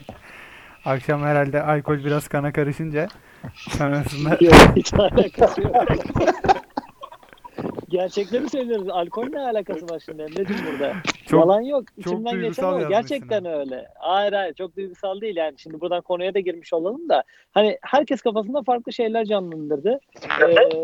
Farklı bir ortam vardı belki düşündüğümüz. Belki takımın mağlubiyeti de bunda bizi etkiledi. Hani biz böyle yenilmeziz falan kafasıyla gittik geldik oraya. Hani ikinci maçta Antep'e beraberlik, üçüncü maçta Başak'tan 3 yiyince belki o hava da biraz bozuldu ama ya şimdi uzun zamandır Göztepe'yi takip eden kime sorsanız bilmiyorum, en azından benim şahsi görüşüm. Buradan beklediğim tadı alamadım. Bu alamamamın birçok farklı sebebi var. Yani takımın hedefsizliği olabilir, alınan mağlubiyet olabilir ama bazı şeyleri de açık açık konuşmak lazım. Bırakın 15-20 sene öncesini, 3 sene öncesine göre bile geriye gitmiş bir durum var ve bunun sebeplerine, bunun kök nedenlerine inmek lazım. Bunun kök nedenlerine indiğiniz zaman da karşınızda 2-3 tane ana konu çıkıyor zaten. Kombine fiyatları, maratonda kategori olayı, taraftarın kategorize edilmiş olması gibi konulara geçiyoruz. Bunlar etkiliyor mu? Evet, bunlar çok etkiliyor. Yani 20-25 senelik arkadaşlarımı, 20-25 senedir tanıdığım insanları hayatında bir defa Göztepe ile ilgili bir şey konuşmamış, Göztepe maçına gitmemiş insanları ben maçta görüyorum. Ama bu adamlar ne kadar bu maça gelecekler? Şu an Göztepe'yi yükselen bir trend. Şu an Göztepe bir reklam. Bugün bakıyorsunuz Beyin TV'de Göztepe Stadı'na özel 1,5 saatlik bir program yayınlanıyor. Göztepe Stadı belgeseli çekiliyor. Hani şu an Göztepe yükselen trend. O yüzden herkes, Türk insanı çok sever yükselen trendin içinde olmayı. Herkes o trendin içine kendi bir şekilde atmış vaziyette. Adam 25 senedir İzmirli. Göztepe'nin G'sini görmemiş. Göztepe'ye 3 kilometre mesafede oturuyor. Maçına gitmemiş. Şimdi Göztepe kombinesi almış takılıyor. Ne oluyor? Bu adam maç 2-0 olunca 85'te çıkıyor gidiyor. Ben hayatımda böyle bir şey görmedim. Hatırlamıyorum da uzun süredir. Yani 3 dersek 5 dersek Göztepe taraftarı stat'tan çıkmaz. Kaldı ki semtin göbeğindeki stat'tan çıkıyorsun yani. Kendi takımın oynadıysa alkışla, oynamadıysa ıslıkla, terbiye çerçevesinde gönder gitsin. Şimdi böyle şeylerle karşılaşınca hani işin tribünün tezahürat kısmında geçiyorum. Hani o da kolay kolay olacak bir şey değil. O biraz zamanla oturacak bir kültür belki ama yani o tezahürat konusunun oturmamasının ana sebeplerinden biri de bu. Yani bugün stat'taki adamların %20'sine %30'una, ki iyimser söylüyorum bakın bunu, 3 tane beste söyleseniz söyleyemeyecek insanlar var. Kim söyledi? Bizim gruptan bir arkadaş mı söyledi? Bizim diğer gruptan mı söyledi? Hani bu işte bizdeki atıyorum işte 32 numarada hiç topa vurmayı bilmiyor. Hani adam futbolcunun ismini daha iyi bilmiyor. Gelmiş oraya ama hani gelmiş Göztepe yükselen trend, onun içinde olayım. Hani Göztepe hafta sonu aktivitesi olmuş, hobisi olmuş adam için. Eyvallah, bu adamlar olacak. İlla ki olacak. Yani bütün stadını değiştiren, daha modern, daha endüstriyel futbola uygun stada geçen takımların yaşadığı sıkıntılar bunlar ama bu takımlar hangileri? Atıyorum işte Kayseri, Sivas falan filan şehir takımları. Taraftar kültürü bizim kadar olmayan takımlar. Hani bizim bu geçişi çok daha sağlam, çok daha ciddi yapıyor olmamız lazım. Bununla ilgili önlemlerin de en başta yönetim tarafından alınıyor olması gerekiyordu. Gerek kombine fiyatlar olsun, gerek kategori olsun. Ama biz zaten 3-0 mağlup başladık oyuna. Sen taraftarı böldün, kategorize ettin. Maratona girmesi gereken adam, kardeşim biz Dortmund değiliz yani. Maratona girmesi gereken adam kale arkasına gitti. Biri bir kale arkasına dağıldı, biri bir kale arkasına dağıldı. Bunlar kolay şeyler değil. Göztepe taraftarı Atatürk'te oynamaya alışmış. Doğanlar'da oynamaya alışmış. Yeri gelmiş Manisa'da oynamaya alışmış. 2 tribün, 2,5 tribün, 3 tribün olan statlarda oynamaya alışmışız biz. Şimdi burada 4 tarafı dolu stada gelince ister istemez %20, %30'luk bir kitlede senin kültürüne aşina değilsin. Sıkıntı çekiyorsun. Ya çok mu hani dünyanın sonu? Hayır, dünyanın sonu değil işte. Crivelli'nin açıklaması var. Crivelli'nin açıklamasından sonra işte bakın adamlar bizi beğeniyor, biz kendimizi beğenmiyoruz diyen arkadaşlarımız da var. Ama hani biz kendimizi bildiğimiz için beğenmiyoruz. O ölçü değil ya. O ölçü değil. Ya değil yani. Hayır. Şöyle Crivelli kaç tane stada gitmiş atıyorum işte Galatasaray stadına, Beşiktaş stadına, Fenerbahçe stadına. Onların da hani eyvallah güzel statlar, çok güzel statlar. Dolduğu zaman güzel atmosfer de oluyor ama bizim gibi bir butik stat değil, butik bir ortam değil. Hani adam da övmüş bunu ama hani biz kardeşim 3 sene 4 sene öncesini biliyoruz. Videoları biliyoruz. Çektiğimiz hani maç içinde yaşananları biliyoruz. Bu takım maç çevirdiğini biliyoruz ki 2000'lere gitmiyorum. 2000'lerde bu takım bu taraftar maç alıyordu ya. Ben bir Malatya maçı hatırlarım Alsancak'ta. Hakem ofsaytı kaldırdı. 5 saniye kafasında tükürük yedi. 5 saniye sonra pardon kaldırmadı ofsayt bayrağını. 5 saniye sonra çekti bayrağı. Maç gidiyordu, maç gitmedi. Hani o dönemleri hatırladıktan sonra illaki bir geri gitme olacak. Yani futbol endüstriyelleşiyor çünkü. Bu yapı sizi buraya getiriyor. Siz istediğiniz kadar pasolik almasanız da şey yapmasanız da hani bir şekilde taraftarın büyük bir çoğunluğu uymasa dahi bir kısmı endüstriyel futbola uyuyor. Bir şeyler kaybediyorsunuz ama hani biz geçmişi bilen, nispeten geçmişi bilen hani Mazlum kadar, Fatih Güven kadar geçmişi bilmiyoruz öyle 80'leri 85'leri falan. Bizim de 2000'lerle 90'ların sonu 2000'ler ama hani iyi meyle gitmiyoruz, o var. Evet, dönülecek noktadayız. İlla ki Türkiye standartlarında çok iyiyiz ama ivmeye baktığınızda ivme aşağıya doğru iniyor. Bizim derdimiz şu an kötü yerdeyiz demek değil, bu ivmeyi nasıl yukarıya çıkartırız demek. Bunda da isteyen istediğini söylesin. Bilet fiyatları gelecek sene uygulanacak olan kombine politikası hayati önem taşıyor. Abi endüstriyel futbol demişken Çağrı abi sana geçelim. Çünkü senin bu konudaki görüşlerini merak ediyorum. Endüstriyel futbolun temsilcisi olarak. Evet abi. Türkiye temsilcisi olarak. Evet. Valla şimdi Eren abinin anlattığı konu ben uzun süredir 14 Haziran'da yaşıyorum. Şimdi maçlara giremediğim için tabii hani 2015'ten beri maçlara giremiyorum ben pasolik almadığım için. Ya gittiğim zaman belki yaşının artmasından da kaynaklı olabilir. Ama çok basit bir iki ayrım yapayım. İşte amatör kümeye düştüğümüz senenin 14 Haziran'ında kaç kişiydik hatırlamıyorum hani ya da ilk 14 Haziran'da sahilde toplanıyorduk. Herkes birbirini tanıyordu. 3 aşağı 5 yukarı isimli olarak bilmese bile sima olarak birbirini tanıyordu. Sıralanıyorduk. Meşalemizi yakıyorduk. O çok büyük bir ciddi anlamda bir semboldür. Çok ciddi bir hayata isyan etmektir. Yani onun açıklaması başka bir şey değil. Kümeleri düşmüşüz. Biz oraya gidiyoruz. Göztepe'nin kurulduğu gün meşalemizi alıp sahile çıkıyoruz. Şimdi o artık şeye evrildi. Meşale sahilinde tutup karşıda telefonla abi beni çeker misin o kısma girildi. Artık bir festival oldu. İşte eğlenceler. Belki bu sene stat kullanılacak bu işle ilgili. Başka bir şeye evrildi ama oraya gittiğim zaman ben açıkçası söylüyorum. Kendim orada bir yabancı hissediyorum. Ya bu yabancılık hissi tahmin ediyorum ki şu an yeni statta da yaşanıyor. Ben stada bir kere girdim. maç açılmadan yani bir gece stadın önünde takılıyorduk. Bir tane adama denk geldik. Ben dedi stada giriyorum dedi. Gelin dedi beraber girelim dedi. Gittik. Deplasman tribüne denk geldik onunla da. Oturdum izledim. Stat muazzam bir stat abi. Yani bu kadar hani küçük bir alana böyle bir stadı yapabilmek hem mimari harika hem de aslında şeylere çok takılmamak lazım. Tribün yapmak çok zor burada. Abi tribün yapmak başka şeyler. Devreye giriyor orada. Hem tribün yapmayı bilmek hem o an insanların bir arada durabilmesini bilmesi, beraber Göztepe'yi paylaşabilmek, bağırabilmek, başka etkenler var. Yani stadın akustiği, alkol, kategori tamam bunlar sebep ama asıl sebepler başka tabii. Oralara da çok fazla girmeyi doğru bulmuyorum. Çok kısa tribün yapmak zor anlamında değil. Bizim alışık olmadığımız bir tribün yapısı ve bizim buraya alışmamız biraz zaman alacak. Onu söylemek tabii ki. Ben. Yoksa tabii ki zor tabii değil. Ki. Kutu gibi mis gibi stat yani. Mis gibi stat abi. Şimdi ben hani başkanın yerinde olsam ya kale arkasına bakıyorum ya şimdi yapı olarak ciddi anlamda tribün yapılacak. Yani maratona bakıyorum. Tribün yapılacak bir ortam. Ama hani tabii biraz zamana ihtiyaç var. Belki düzelir. Belki işte kategori sanmıyorum kalkacağını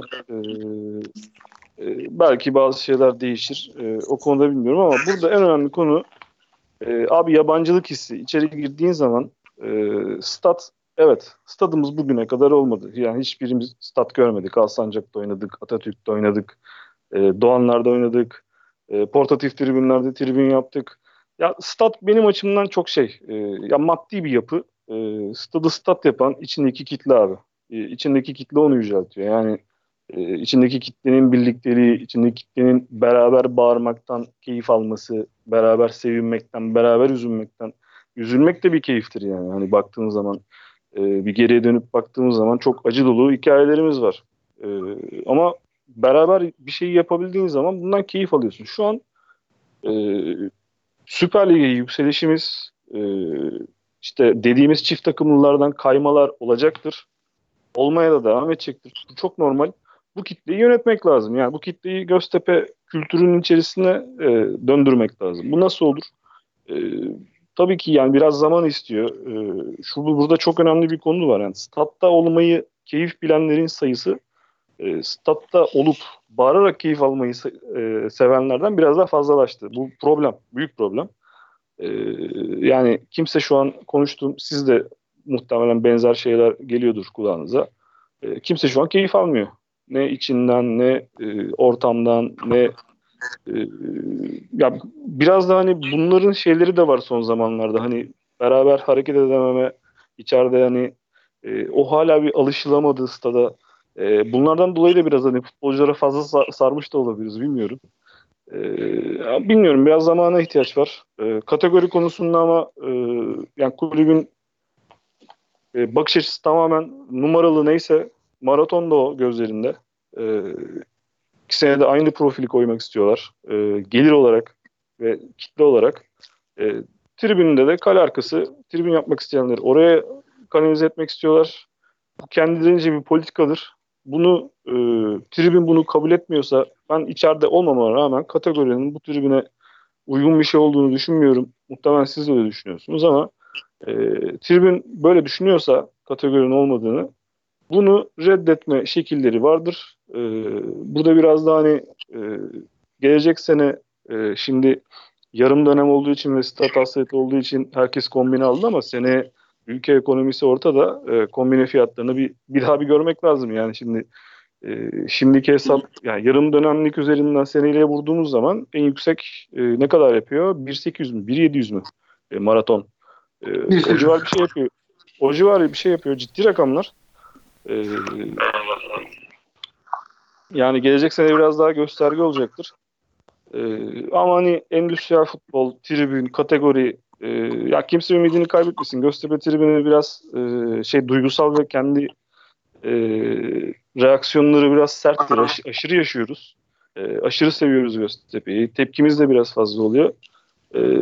İstanbul tribünleri biraz daha erken yaşadı bizim yaşadıklarımız. Hani geçişleri, yeni stada geçiş, İnönü'den yenisine geçtiler. Diğerleri işte geçişler yaşadılar. Onlarla bayağı dalga geçtik geçmişte. Şu an dalga geçtiğimiz şeylerin çoğu karşımıza çıkıyor. Ben mesela hani bir free kick kullanıldığı zaman ciddi anlamda eskiden bağıran kitlenin yerine şu an telefonuyla kayıt alan kişiye çok evrildiğini düşünüyorum. Vardır illaki bayağı. Ya bilmiyorum işte bu profil nasıl olur? Biz bir de çok ciddi güzel dönemlerini yaşadık yani. Çok güzel tribünün en Nirvana dönemlerini yaşadık hep beraber. Yani çocuktuk, gençtik, çok güzel dönemler oldu. Şimdi bu yapıyı sindirmek çok kolay değil. Maalesef böyle bir ortam var. Bu ortamı Göztepe kültürü içerisinde doğru yönlendirmek, doğru yönetmek lazım. Başka bir şey değil. Yani başka yapılacak çok fazla bir şey yok.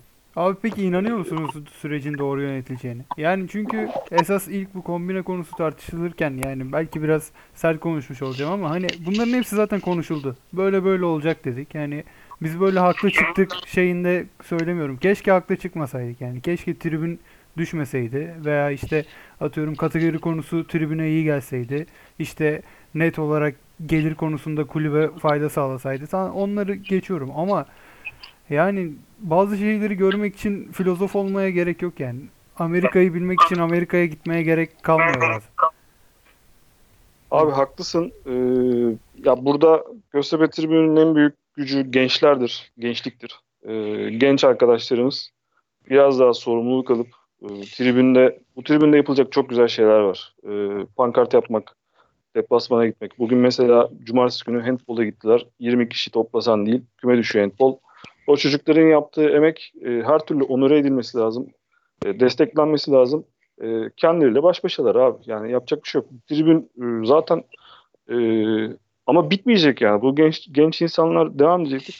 Benim bütün ümidim gençliktedir ya. Başka bir düşüncem yok. Tecrübeli insanların da güzel insanların da bu insanlara olabildiğince hem fikir olarak hem de destek olarak destek vermesi lazım. Başka türlü ben hiçbir zaman ümidimi kaybetmiyorum abi. Göztepe tribünü bir şekilde nasıl geçmişte takım düşüyordu, tribün yükseliyordu. Çok güzel bir söz o. Şu an biraz tersine doğru işliyor durum. Ama bir şekilde yine toparlayacaktır Göztepe tribünü. Yani ben ümidimi asla kaybetmiyorum.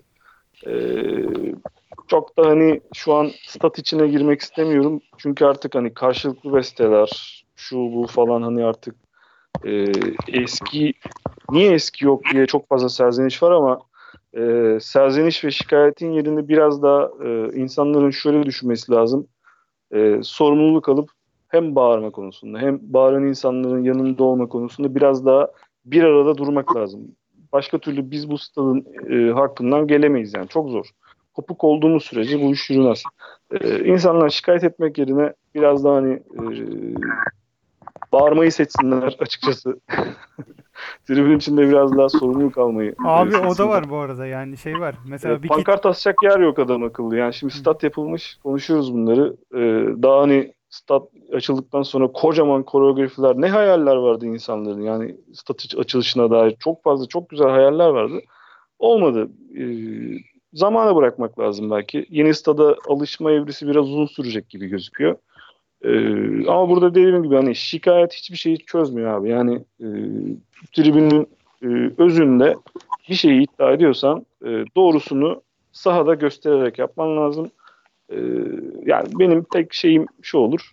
İnsanlar o tribüne gidiyorsa ciddi anlamda hiçbir şekilde sağa sola hepsine saygı duyuyorum ama yani maçı izleyene de saygı duyuyorum ama bir şekilde tribünde destek olmaya gayret etsinler yani. Başka türlü olmayacak bu iş çünkü.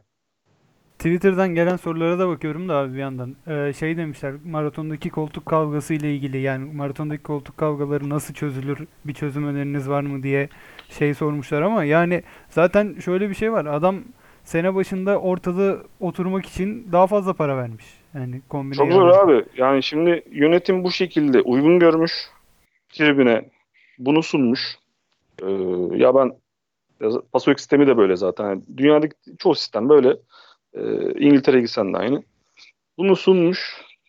Burada yapacağın iki şey var. Bir, kabul edip o numaraya sahip yerden bilet almak. İki, almamak. Ortası şöyle bir şey evriliyor. İlla ki geçiş aşamasında kavgalar olacak maalesef. Ya bir de ya konuşulabilecek ya sinema salonu gibi bir şeye doğru gidiyor iş yani. Benim koltuğum burası, ben buraya oturacağım. Bu iş bizim tribünü ciddi anlamda erozyona uğratır.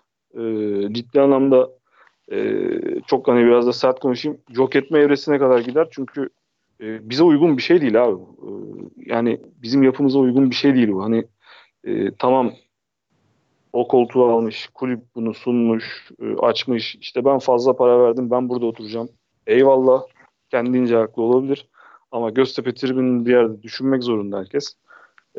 Bir arada olabilmek zorunda. Yani orada tek kategori olmak zorunda. Ama kulüp bu konuda bence direktçektir. Gelecek senede. Burada hani artık taraftar nasıl tepki verir bilmiyorum yani. Ben de şimdi de çok son 4 senedir 5 senedir hani içeride olmadığım için, pasolik almadığım için içerideki yapıyı da bilmiyorum. Biraz hani sert geçiş dönemi olacaktır burada. Ama devam etmek lazım. Yani içeride insanlara anlatmak lazım. Bu durumun doğrusunu kavga etmeden, hırgür olmadan bu işin doğrusunu anlatabilmek lazım. Bence ben böyle düşünüyorum. Abi benim kafamdaki tek çözüm yolu kategorinin kaldırılması ya. Çünkü sene başı bunlar konuşulurken işte yok kategori önemli değil, biz orada bir arada olacağız, tribün yaptırmayacağız, hep beraber birlikte şey alalım, maratondan kombine alalım diyen abiler şimdi yapamazsın abi. Şimdi şey yapamazsın, yazmaya başladılar. Kategori kalksın yazsınlar. Yok. Yapma şansın yok. İnönü Stadı'nda bildiğim kadarıyla 700 küsür tane kamera var abi. Öyle bir açıklama yapılmıştı. Yani statlarda kamera sayısı çok yüksek. Bir şey olduğu zaman direkt o koltuğun sahibine özel mesaj gidiyor. Bir şey olduğu zaman tespit ediliyor. Artık hani statlarda bu işler bu noktaya geldi. Zaten yapılmak istenen bu. Yani herkes yerinde otursun. Herkes yerinde seyretsin. Matematiği gidiliyor.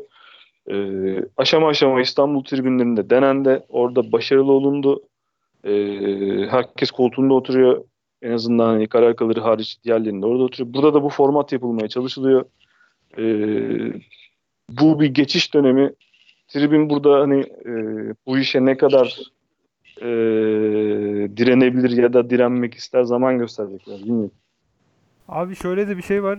İstanbul takımları modellerini demişken mesela Fenerbahçe'nin de maraton tribününde şeyler var. Yani herkes koltuğunda oturuyor ama maraton üst diye bir şey olmuş onlarda da. Hani maraton üst daha böyle genç oluşumlu bir tribün olmuş ve bestelerin çoğu maraton üstten giriliyor.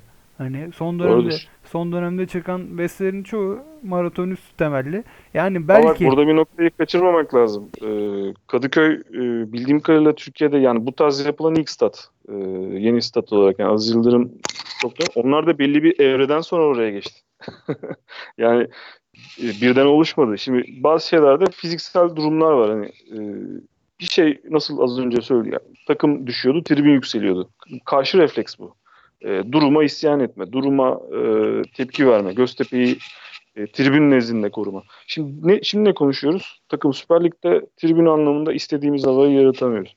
Şimdi bazı şeylerde de kötü günlerin yaşanması lazım. Yani dipin yaşanması lazım ki bir ders çıkarılsın. Burada önemli olan ders çıkarmak. Ya burada önemli konu.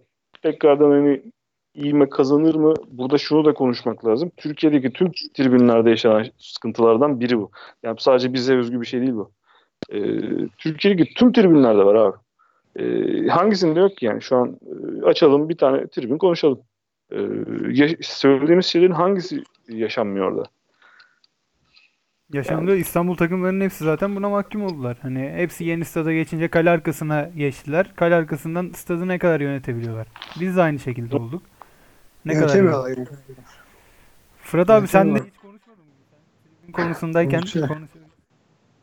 Ya yani görünen köy pek kılavuz istemiyor. Çünkü birebir yaşıyoruz ki en barizi ben yaşıyorum.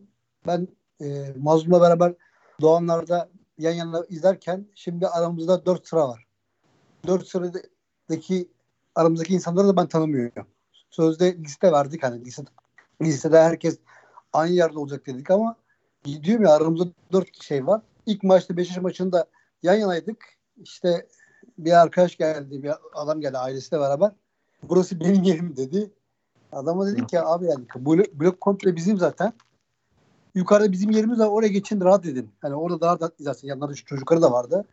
Ya dedi ben illa buraya geçmek istiyorum. Yani geçin dedik ama rahat edemezsin. Çünkü biz burada bağıracağız. Onlar izlemeye gelmiş. Biz bağıracağız çünkü. Bizim çevremizdeki arkadaşlar da bu şekilde. Ve bir dedik ki rahatsız da oldu. Rahatsız da oldu. İkinci maçta bu sorunu yaşamayalım diye biz dedik kendi yerimize geçelim dedik. 4 blok üstüne gittik ama öyle bir şey olmuş ki yani sözde aynı lisede verdik.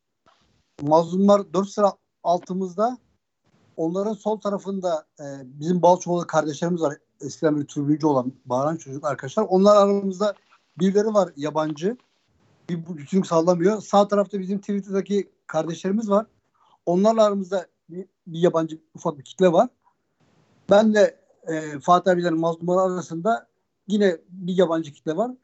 Şimdi eski doğanlarla hep beraber bağırıyorduk yan yana ve ne yapıyorduk? Sete destek oluyorduk ve tribünün sesini yayıyorduk. Ama burada öyle bir şey olmuyor. Çünkü önümüzdeki insanlar maç izlemeye gelmiş, çekirdek çitlemeye gelmiş. Hatta biz bağırmaktan rahatsız oldular. Yani böyle adamları belli yani rahatsız oldukları belli bizim bağırmamızdan. Arkamızdaki insanlardan o şekilde yani 4-5 parçaya bölünmüşüz ki bu kendi aramızda. Bu kategori ve bilet fiyatları yüzünden zaten bizim Mehmet abilerle arkadaşlarımızın o gruplarımız onlar gittiler. En köşeye gittiler 211'e. Oranın daha ucuz oldukları için. Onlar o tarafta. Bazı kardeşlerimiz ki bizim yanımızda yetiştiğimiz kardeşlerimiz vardı. Onlar kale arkasına gitti. Yusuf Arın tayfaları 1925. Onlar hep her maç bağıran kitle. Onlar da kale arkasına gitti. Ne oldu şimdi? Doğanlarda bir arada olan maratonda bir arada olan insanlar 5-6 parçaya bölündü.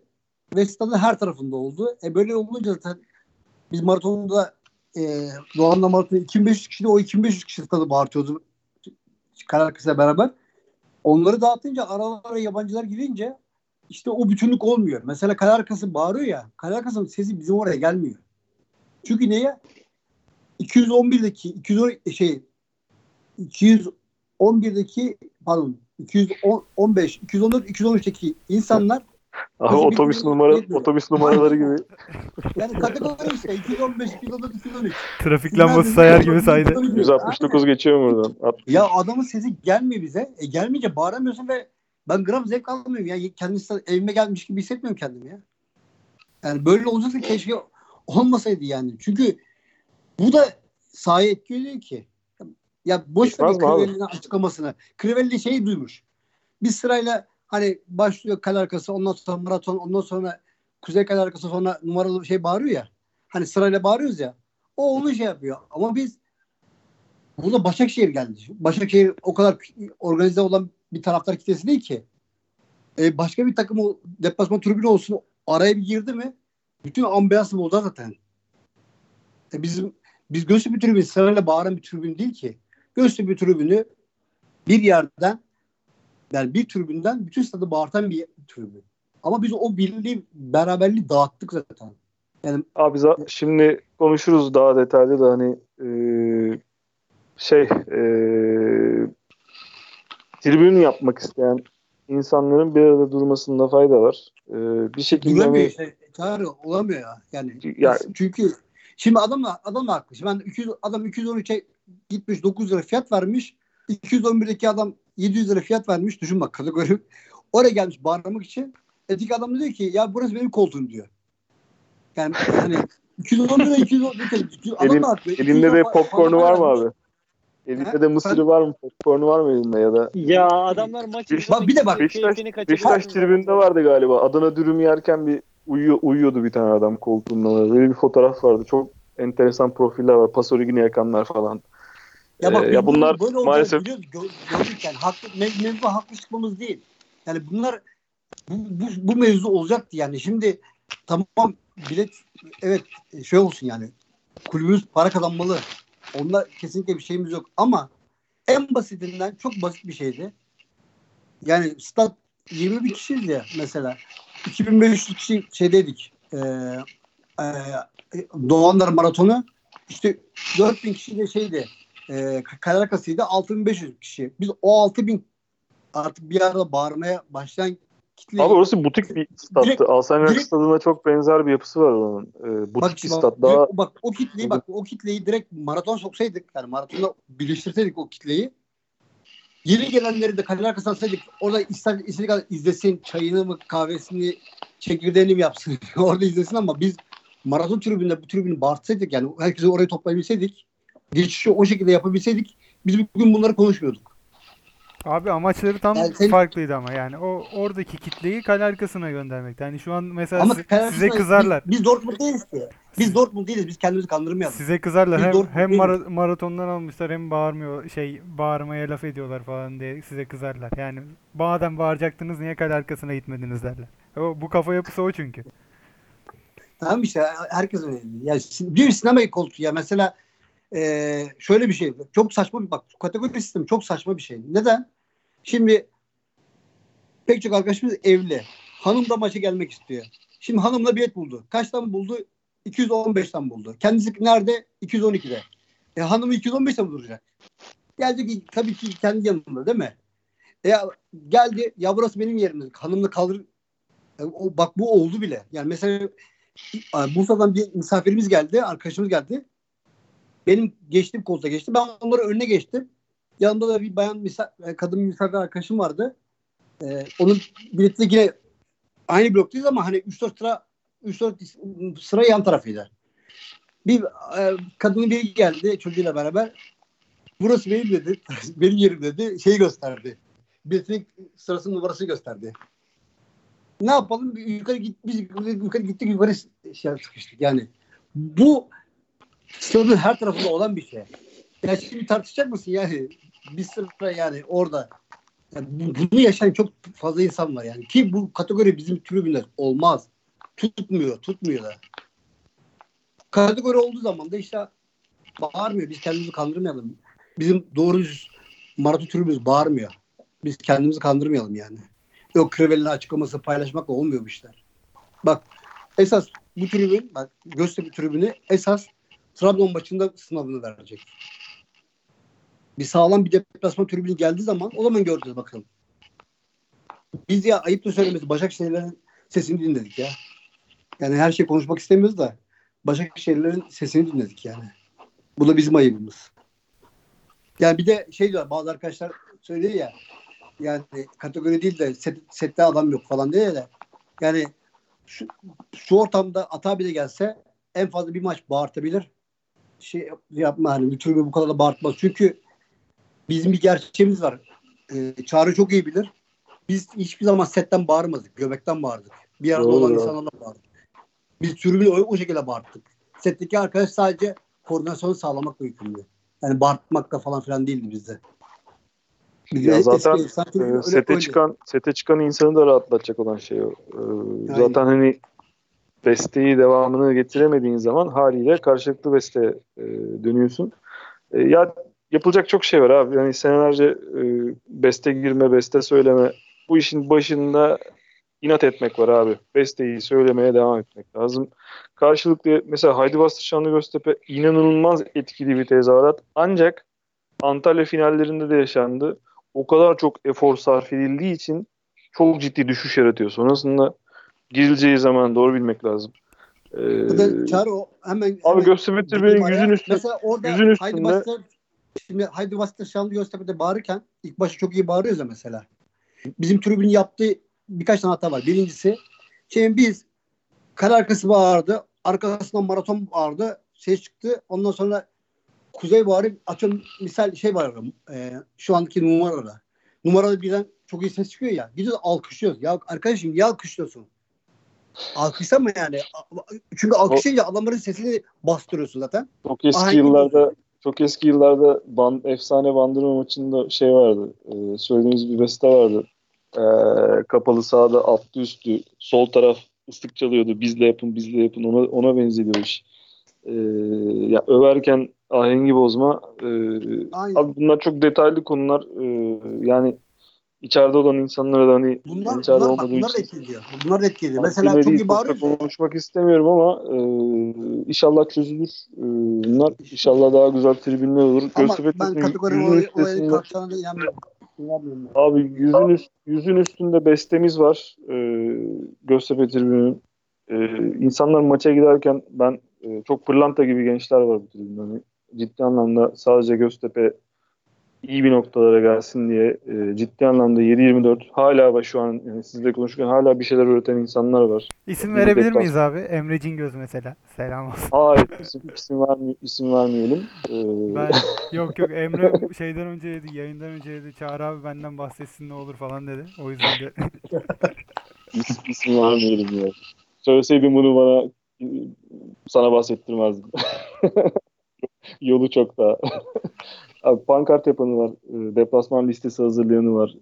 İnanın sağda solda herhangi bir yerde Göztepe ile ilgili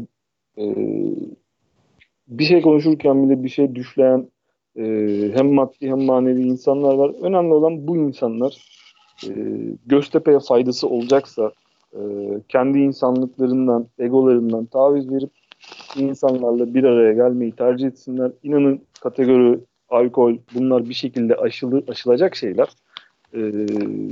Türkiye'de tribünler ciddi anlamda çok ciddi erozyona uğradı. Eskisi gibi değil. Yeni bir geçiş dönemi var. O insanları, Göztepe kültürünü yeniden öğretmek lazım. Geçmişe takılı kalmamak lazım. Geçmişin ekmeğiyle, geçmişin besteleriyle övünmeden üstüne devam etmek lazım. Bestelerde inat etmeye devam etmek lazım. 5 dakika, 10 dakika, 20 dakika söylediğimiz besteler vardı bizim eskiden. Afyon'da sadece 45 dakika bir besteyi söyledik ilk devre. Düzyurt'ta, Trabzon'da bir tane arkadaşımız istedi diye 45 dakika bir besteyi söyledik. Yani buna inat etmek lazım biraz tribünde. O ahengi, bestenin burada adının hiçbir önemi yok. Ne olduğu ile ilgili. Önemli olan söylemeye devam etmek lazım. Bir şekilde bu tribün geçiş aşaması tekrar toparlayacaktır. İyi noktaya gelecektir. Çünkü Göztepe tribünün dinamikleri çok başka. Gerçekten hani, hiçbir tribüne benzemiyor. Biz oyuncularımız yere yatıyor diye oyuncularımıza kızan yani niye zaman geçiriyorsunuz diye kızan bir profiliz. İşte niye hücuma çıkmıyorlar, niye maçı kazanmaya oynamıyorlar. Ve durumumuz aslında baktığımızda bize 10 sene önce sorsalar Süper Lig'de 8.'sin 34 puanı var 10 hafta kala. Biz nasıl bakardık yani geçmişte? İnanılmaz bir seviye. Ama bu şeyi de getirmesin. Vasatlığa tabi olmayalım. Göztepe kulübünün hedefleri vardır. Göztepe kulübünün çıtası bugün Avrupa'ya kalsa yarı finalden başlıyor abi. UEFA'da yarı final oynamış. 30 küsür maç oynamış. Çok ciddi. Türkiye'de hala ezbere sayıyorlar kadroyu. Buradan hani vefat edenleri Allah rahmet eylesin hala hani sağ olanlar hakiki varlar, efsane takım. Çok ciddi bir ekolü var, çok ciddi bir geçmişi var Göztepe'nin. Çıta yarı finalden başlıyor yani Avrupa'ya kalsak. Vasatlığa tabi olmamak lazım. Dengeli bir şekilde ileriye itmekte fayda var bu kulübü. Ya topçuları konuşmak tamam çok güzel, bir yere kadar konuşabiliyoruz. İş şeye geliyor. Ya bu kulübün hedefleri nedir? Bir hedefi var mıdır? O hedefe uygun bir ekip yaratacak mı? O ekibe uygun kadro oluşturacak mı? Avrupa'da başarılı olan tüm kulüpler, bugün Belçika'ya gidin, Hollanda'ya gidin, İngiltere'ye gidin. Hepsi bu profilde çalışıyor. İlk önce bir hedef belirliyor. Sonra bir tarz belirliyor. İşte iddialı bir takım mı? Hücum futbolu mu? Oyuncu alan, oyuncu satan bir kulüp mü? Borussia Dortmund gibi bir kulüp yaratmak. İşte bizim de bir tarzımızın olması lazım artık futbol kulübü olarak. O tarzı belirledikten sonra da artık hani üstüne konuşmakta fayda var. Şimdi Avrupa kupalarını oynasını istiyoruz. Avrupa kupalarını oynaması için ilk dörde girmesi lazım. Takımın ya da Türkiye kupasını alması lazım. Bu da ciddi bir aslında kadro bütçesi istiyor. Bakalım ne zaman olur bu iş. İnşallah dediğimiz gibi olur işler. Kasımpaşa maçı çok ümitli değilim. Bilerek hani beklentiye sokmuyorum kendimi ki ekstra bir galibiyet sevineyim. O şekilde bakıyorum. Keyif almaya bakmak lazım ya. Ya Çağrı'nın dediklerine şöyle bir ek yapmak lazım. Son 15 seneye baktığınız zaman hani Göztepe müthiş bir ivmeyle geliyor. Hani basa bakmasa bak ivmeyle geliyor. Bu stat da artık bu ivmenin pasta olarak düşünürsek bunun üzerindeki kreması. Şimdi siz bu iğmenin üzerine artık bir şeyler katmazsanız ister istemez taraftarın da motivasyonu bozulacak. Evet, bir kemik kitlemiz var ama şimdi kemik kitleyi konuşmayalım. Hani kaçtır, nedir, ne değildir diye. Kötü günlerde gördük zaten kemik kitleyi. Bu ivmeyi daha iyi yerlere taşımak, bu işler birazcık da hani katalizör gibi. Taraftar takımı itecek, ürün alacak, kulüp kombine satacak. Bunun üzerine transfer yapacak. Abi ürün konusunda da hani da bir araya gireyim. Ya son çıkan ürün TV'den desteklenmesi. Yani ben hayatımda böyle bir şey görmedim. Ya bir kere kulübün pazarlama politikasına, kulüp açısından bakıyorum. Kulübün pazarlama politikasına uygun bir şey değil. Daha geçenlerde Mehmet Sepil açıklama yaptı. İşte yayın gelirlerinden istediklerimizi elde edemiyoruz. Çok kaçak izleyiş var. Resmen diyorsun ki TV'den izlenmez. Bein Spor'u izleme o zaman. Şimdi tribün tarafından bakıyorum. Abi tasarım konusunda ciddi anlamda ya kulüp şu işe niye kafa yormuyor? Yani abi iyi tasarım yap. Şimdi mesela bu tarz şeylerde TV'den takım desteklen söz yerine genelde görselli anlatım yaparsan tribünde daha çok şey yapar. Yani, iyi bir tasarım yap. Abi kulüp hem giyen içine sinsin tribünde hem de kulüp kazansın abi. Niye bu işin üstüne düşmüyorlar? Çok ilginç. Böyle bu konu böyle çok enteresan bir konu. Abi ben eminim İtalya'daki gibi hani İtalya'daki ürünleri böyle az çok takip ediyorum. Oradaki tarz tamam aynısı birebir olmasın ama abi iyi ürün çıkarırsa Göztepe Tribün ciddi anlamda işte maddi katkısı kısmına geliyorum. Hem de içine sinen bir şey. Abi o bizim tribün onları alır giyer ya. Çok net yani. Ya Çağrı çok basit bir şey. Bak 15 sene önce yurt dışına giden bir arkadaşım vardı. Barcelona'ya gitti. Bir sweatshirt istemiştim, aldı getirdi. Hala giyerim, hala giyilir. Biz bir tane şey alıyoruz hanıma, kendimize. 3 yıkamadan sonra ağzı yüzü kayıyor. Yani sadece dizayn olarak sadece hani şeyde değil, ürün kalitesi de sıkıntı. Biz alıyoruz ama biz Göztepe'liyiz diye alıyoruz. Yani hani amme hizmeti, kulübümüze faydamız olsun diye alıyoruz. Ürünün kalitesine, dizaynına çok fazla bakmadan alıyoruz. Ama yani dışarıdan işte o bahsetmiş olduğumuz 20-25 senedir hani Göztepe'nin G'sini ağzına almamış olan kitleye de sen bir tane ürün satarsın. Yeter der adam, ben çöpe mi atacağım paramı der. İkinci ürünü almaz. Yani şimdi sen o kitleyi kulübün stadının içine dahil etmek istiyorsun ama o kitle ne bağırıyor, ne ürün alıyor, ne sen onun alabileceği ürünü sunuyorsun. Hani baktığın zaman aslında bu zincirin halkalarında çok büyük kopukluklar var. Bunları tamamlamak sadece taraftarın, sadece kemik kitlenin işi de değil. Hani ister kombine politikası, ister kategori veya kategorize etme politikası, ister ürün satış politikası, pazarlama politikası. Yani şimdi hani Kerem Ertan'a kadar gider bu konu baktığınız zaman. Kulübün de çok büyük yanlışları, çok büyük hataları var.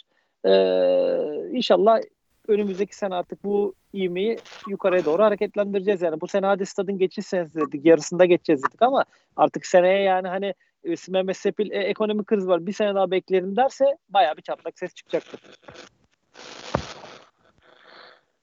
Evet. Abi o zaman toparlayayım biraz. Buyur Çağrı. Ben son kez Kasımpaşa maçı ile ilgili ilk 11 tahminlerini bir daha nasıl bir 11 çıkarttınız? O zaman Mazlum abi uyudun mu? Ne yaptın? Ben bir şey sorayım. Yok dinlemedeyim ya. Ben bir şey sorayım da. Yani Kamil'le Jerome birlikte oynamaz mı? Oynayabilir. Özellikle de iç sahada oynar. İç sahada genelde. Ya da gole ihtiyaç olunan deplasman maçlarına da oynayabilir ikinci yarı. Oynayabilir. Yani skorun gidişatı da önemli tabii. Hani bunda da evet. Mesela bu hafta Kasımpaşa maçında Soner sakat. Soner cezalı, Serdar sakat. Alparslan da yok bildiğim kadarıyla. Alparslan da yok. Zaten ya zaten çok da hani böyle çok değişik şeyler yapacak bir kadromuz da yok aslında hani. Birkaç şey deneyebilirsin aslında baktığımızda. Evet. Hani, ne yaparsın? Borges'i atarsın oraya. İşte Valsreis'in durumuna göre stopere çekersin. Titi'nin yanına koyarsın. İşte Tripic'i sola kaydırırsın. Başka da hani ya Kamil'le çift çıkarsın ya tek çıkarsın. Hani çok da böyle Arap saçı gibi bir şey de yok yani. Bir şey de yapacağımız yok zaten. 2-3 tane seçenek var zaten. Evet ya abi bu çok kısa yine olmadan şimdi yazı var. Birazdan onu okuyacağım da çok kısa yine genç oyuncu talebi var tribünden. Yani durup bir genç oyuncular niye oynamıyor? Şu an Göztepe'nin 11'inde oynayabilecek seviyede bir genç görebiliyor musun abi? Yok. Üzücü ki yok. Şöyle bir şey. Göztepe'de oynamak gerçekten kolay değil. Hani biraz bizdeki baskı taraftar işte hep hedef takım olsun. Mesela Altınordu'dan falan örnek veriyorlar, Altay'dan falan. Hani onlarda oynatmak daha kolay. Bizde genç oyuncu. Bize hazır oyuncu olması lazım, genç oyuncunun. Mesela Altan diye bir oyuncu çıktı bizim altyapımızdan.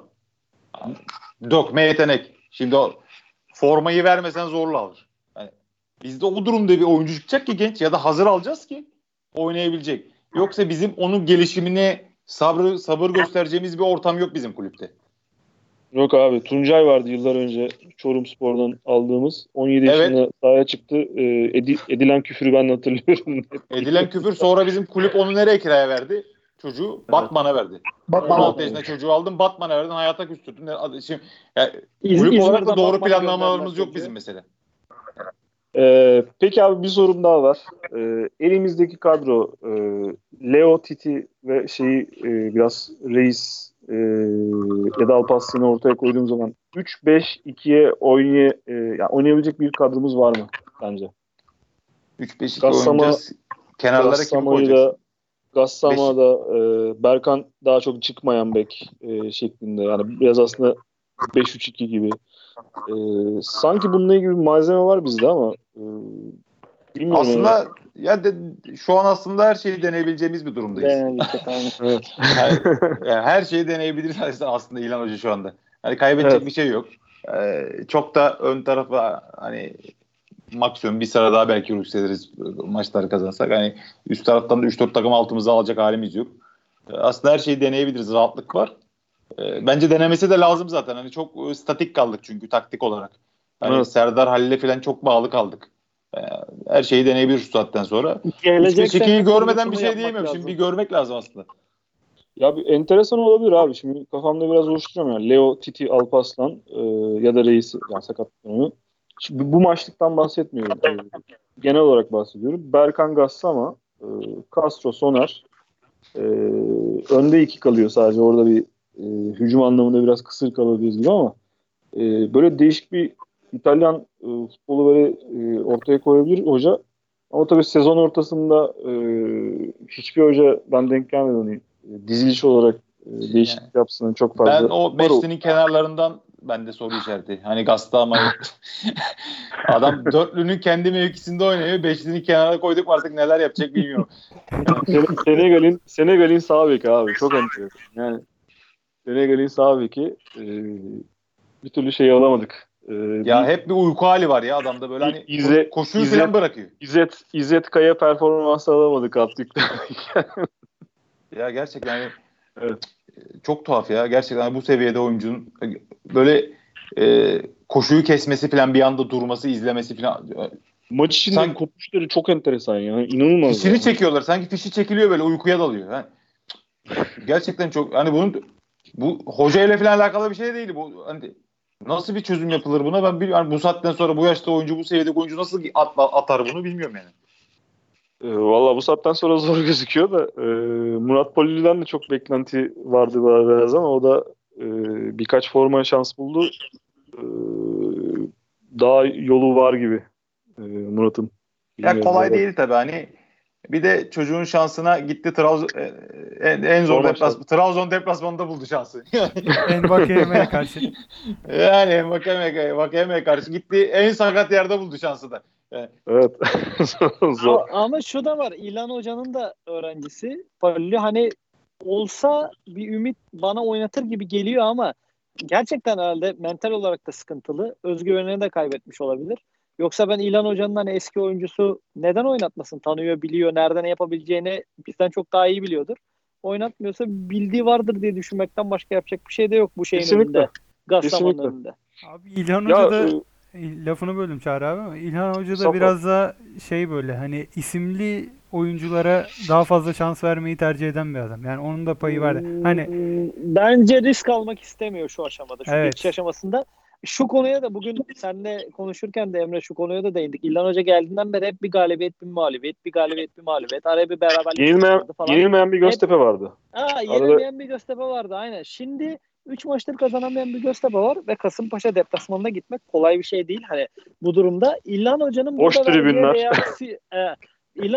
burada verdiği reaksiyon benim İlhan Hoca hakkındaki fikirlerime birazcık daha netleştirecek. Hep bu kadar kısa sürede reaksiyon şeyler verebilir mi sence abi? Bu kadar kısa sürede eksik de var. Doğruluğu, vereceği reaksiyonun doğruluğu yanlışlığı açıkçası çok fazla ilgimi çekmiyor. O bir reaksiyon bekliyoruz değil mi? Çekiyor. Aynen. Yani evet, aynı takımı çıkartmasın artık. Yani sakatlar haricinde aynı takımı çıkartmasın. Bir şey denesin. Yani farklı bir şeyler yapsın. Çünkü 3 haftadır artık oyun düzeni belli bir seviyede çözülmüş bir Göztepe var. Artık takımlar çözdüler.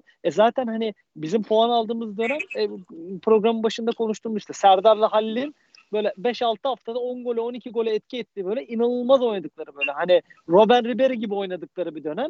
Onlar birazcık evet, normale geldiler. Takım duraksamaya başladı. Burada bir B planı, bir C planı girecek. Ha tutar tutmaz B, C planı. Onlar ayrı konular ama bir planın bir şekilde giriyor olması lazım İlhan Hoca açısından. Benim İlhan Hoca ile ilgili tek eleştirim konu oyuncu değişiklikleri. Oyuncu değişikliklerini bir türlü okuyamadı geldiğinden beri. Belki bu biraz önce Emre'nin söylediği isimli oyuncu konusu. Genç almaktan biraz kaçındı. Belli standart değişiklikleri yaptı. Hani etliye sütliye çok karışmadı. Ben puanımı alıyorum dedi. Bu şekilde götürüyorum dedi. Ama işte hani kendi arkadaş gruplarımızla da konuştuğumuz konu İlhan Hoca'yı almadık, kimi alacağız konusu var. Yani hakikaten aynı isimleri mi döndüreceğiz? Yani farklı bir şeyler de denemek lazım. Okan Hoca'ya 3-3,5 sene önce hepimiz sallıyorduk burada. En başta sallayanlardan biri de benim. Çok kötü bir Göztepe vardı son dönemleri özellikle. Son dönemleri. Kesinlikle Eskişehir deplasmanı vesaire beşli savunmayla çıkıp 4 yemek falan çok efsane işlerdi yani. Elazığ deplasman pasif bir takım vardı. Denizli içeride. Aynen Denizli içeride 4'lük 5'lik gidiyorduk. Ha şimdi Başakşehir'in yapısı çok farklı bir yapı yani ama adam Akhisar'da bir şeyler yaptı, Rize'de bir şeyler yaptı, Başakşehir'de bir şeyler götürüyor öyle veya böyle. Hani birazcık da aslında denemek de lazım. Yani Kemal Hoca haricinde ben Bayram Hoca'nın da çok kötü bir hoca olduğunu düşünmüyorum. Hani ki zaten geçen sene onun da oyun müdahaleleri oyun hatta hiç yapmadığı için sıkıntı aynı yerlerde hep yani. Bizim televizyondan gördüğümüz, yakalayabildiğimiz şeyleri sahada yanında 5 tane istatistik tutan adamla atıyorum. Hani yakalayamamak bize dokunan şeyler. İlhan Hoca'da da bunlar var. İlhan Hoca da alışacak diyelim yani sonuçta. Ya mesela Denizli maçı, İlhan Hoca'nın Denizli maçı mesela, maça getirin gözünüzün önüne. Denizli bayağı hani 10. 15. dakikadan sonra yıktı bizim oyunu. Hani yıktı bizim yarı sahamıza yıktı. Bizim ilk değişiklik yanlış hatırlamıyorsam 68-69 yani aynen öyle. 68-69-70 civarı oldu ilk değişiklik ki yani orada yani ben hoca olsam 40. dakikada bile kaldırırım tabela yani. Aynen, aynısını konuştuk. 70'e kadar neyi bekledik biz yani? Veya Kayseri'deki maça gidiyorum. Jerome'a top getiremiyoruz. Takım öne gidemiyor hiçbir şekilde. İlk değişiklik Kamil Jerome'du galiba. Hani sakatlık dışında sanırım. Yazmış. Şeyi çıkarıp Jerome'u çıkartıp forvet almıştı. Ya zaten biz oraya gidemiyorduk o dakikaya kadar. Gidemiyoruz abi zaten. Onu değiştirsen ne olacak? Yani orada hani belki bir tripçi atabilirdin öyle. Hani Erhan'a katılıyorum değişiklikler konusunda. Hocanın en büyük eksiği bence değişiklikler konusunda oluyor. Abi şimdi Süper Lig'e çıkış yani bir alt lig Okan Buruk, son dönemlerdeki çalıştığı teknik direktörler Mehmet Sepil'in, Okan Buruk, Tamer Tuna, Bayram Bektaş, Kemal Özdeş, tekrar Tamer Tuna, sonra İlhan Palut. Bir tek Kemal Özdeş 48 yaşında geldi. Öyle hatırlıyorum ki teknik direktörler için yine genç yaş. Ama gelmez olaydı o. Siz Göztepe'yi Süper Lig'e baktığınız zaman 42, arkadaşlar. 42-43 yaş. Şimdi Almanya Ligi'nde ben biraz araştırıyorum. Orada tabii 31'ler, 32'ler var. Hatta Tedesco'lar falan, Nagelsmann'lar falan çok acayip absürt yaşlar yani. 28 yaşlarda göre oraları çok ayrı örnekler ama yaş ortalaması 42-43 olması lazım yanlış hatırlamıyorsam. Abi çalıştığımız son teknik direktörler yaşları belli. Burada hem arada bir Yılmaz Vural var. Son dönemde geldi Okan Buruk'tan sonra. O biraz çok acayip bir birliktelikti yani. Çok uzatmadı zaten. Birliktelik. Abi şimdi tercihleri bu yönde. Burada hani İlhan Palut bu arada CV'si çok iyi abi. Yani adamın cidden onun yaptıkları çok iyi ve şansı hak ediyor mu? Hak ediyor. Geçen sene playoff'ta finalinde kaybetmese muhtemelen Süper Lig teknik direktörü olarak çıkıp devam edecekti. Ben çok doğru bir hamle olarak görüyorum. Hocayı da başarılı buluyorum. Ama artık bize sahaya hangi oyunun çıkacağı hiç önemli değil. Ciddi bir iki yazısını da okudum. Taktiksel idmanlara çok önem veren bir insan olduğunu biliyorum. Bunun ismine çok iyi gittiğini biliyorum. 2000'li iyi olduğunu biliyorum. Beraber ciddi anlamda futbolu kafa yorduklarını biliyorum. Artık yeni bir formasyon ya da yeni bir oyun planı ya da var olan inandığı oyunu daha iyi geliştirmekle ilgili bir Eren abinin dediği gibi bir reaksiyon görmemiz şart. Öyle gözüküyor. Abi o zaman toparlayalım artık çünkü 2 saat 10 dakikadır yayındayız. Biraz uzunmuş. Uyku vakti geldi. Evet. Genel toparlamak gerekirse nelerden bahsettiğimizi... Evet, Fırat abinin katılımları çok iyiydi bu arada. Yani bayağı doyurucu bir sohbet verdi bize, sağ olsun. Leo konusunda çok güzel. Birader kontenjanı şeyinden bahsetmiştik, çok güzel oldu. Saygısızlar. Genel olarak toparlayayım ben o zaman nelerden bahsettiğimizi dinleyicilerimize. Baştan dinleyemeyen olmuştur. İlk olarak Başakşehir maçından bahsettik. Başakşehir maçındaki takımın performansını yorumladık. Ardından Kasımpaşa maçı ile ilgili genel olarak beklentilerden konuştuk. Sonrasında takım içi gruplaşma iddialarını ve takımın genel kondisyonunu, İlhan Palut'un performansını değerlendirdik. Sonrasında sözleşmesi biten oyuncularla ilgili konuştuk. Ardından tribünün genel sorunlarına eğildik. Kategori problemini, Besteyer'in tüm stat bir şekilde söylenemeyişinden bahsettik. En son olarak da tekrar takımın durumunu konuşarak ve Kasımpaşa maçı hakkında yorum yaparak, farklı bir taktik denememiz gerektiğini anlatarak yayını sonuna gelmiş bulunmaktayız. Eklemek istediğiniz bir şey varsa ekleyebilirsiniz son olarak. Çağrı abi var mı? Son bir cümle. Tekrar bir teşekkür etmek istiyorum. Handball deplasmaya giden arkadaşların eline sağlık. Son deplasmaya gidenler. Hepsine helal olsun. Ellerine sağlık. Bu hafta çok önemli maçımız var. Bütün herkesi bekliyoruz. Evet. Pazar günü MYK ile Fuar Celaletik Spor Salonu'nda. O maçı da... Valla yani... işte Gülser Aksel'i kazandık. Statta da salon yıkıldı. O salonda çok ciddi güzel bir kültürümüz vardı. Koridor kültürü olsun. O da maalesef hani stat geldi artık. Yapacak bir şey yok. Voleybol niye açıldı hala bilmiyorum. Keşke açılmasaydı, handbola verilseydi. Bir ton şey var ama onları konuşacak şeyi de kendimde bulamıyorum. Maça giden arkadaşların hakkı. Hepsine helal olsun. Şu an şu saatte hala Göztepe tribünüyle ilgili bir şeyler yapan herkese de Allah razı olsun. Daha iyi olacaktır bir şekilde. Bir şekilde sağduyuyla atlatmak lazım bu süreci. Başka da söyleyeceğim bir şey yok. Genç arkadaşlara daha çok ses vermek lazım. Programlarda inşallah daha önümüzdeki şeylerde. Abi bir hata düzeltebilir miyiz? Allah aşkına WhatsApp'tan çok şey geliyor da az önce hani Emre ile ilgili konuşurken Emre'nin ismini söylemen gerektiğini söylemişim galiba yanlışlıkla. Öyle bir hata olmuş. Öyle bir şey kastetmedi. Çok önemli değil ya. Fırlanta gibi adam zaten. Evet. Şimdi. Yok hayır çocuk mağdur olmuştu o yüzden ben de kendimi kastettim. Evet yani asla öyle bir niyetimiz yok. O konuda düzeltme yapayım. Ya, tekrar yapılacak çok pankart var. Buradan mesaj atayım ona. Hepsini emeklerine saklayın. Hepsinin hakikaten. Handball'la ilgili tekrar bir çağrı yapalım. Pazar günü 18.00'dı galiba. Deplasman da var bildiğim kadarıyla. Bir hafta sonra Ankara, evet. Cumartesi bildiğim kadarıyla. Son iki maç kaldı son zaten. Son iç saha maçı işte burada MYK maçı. MYK'da düşme potasındaki takımlardan. Yani hemen 2 puan var aramızda. Rakibimiz maalesef rakibimiz. O yüzden çok önemli bir maç. Mutlaka kazanmamız gereken bir maç. İnşallah kazanırız. Onun harici Mazlum abi, Erhan abi sizin ekleyeceğiniz bir şeyler varsa sizle abi. İyi akşamlar dilerim. Keyifli bir sohbet oldu bizim açımızda. İnşallah dinleyenler için de öyledir. Ben bir şey ekleyeyim. Bu sosyal medyadan özellikle genç arkadaşlar futbolculara tepki dolu mesajlar, bir hakarete varan şeyler yazıyorlarmış. Ya hiç hoş değil bu. Yani Göztepe'ye kötülük yaparlar böyle şeylerle. Gerek yok böyle şeylere. Yani oyuncular da rahatsız bence bundan da. Yani direkt oyuncularla iletişime geçip de hakaret, küfür, tepki hiç hoş değil yani bizim kültürümüze yakışmayan bir hareket bunda. Erhan abi senin de son olarak ekleyeceğin şeyler var. Aynı konuya girecektim. Valla Mazlum benden önce girdi konuya. Sosyal medya çok acayip bir mecra. Herkese kolaylıkla ulaşabiliyor. O yüzden yazılanlara, yapılanlara biraz dikkat etmek lazım.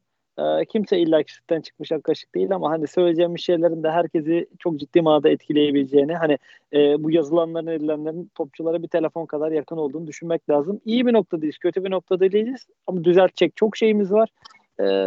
O yüzden ivmemizi kaybetmeden devam etmek hepimizin faydasına olacaktır. Teşekkür ederim hepinize bu güzel sohbet için.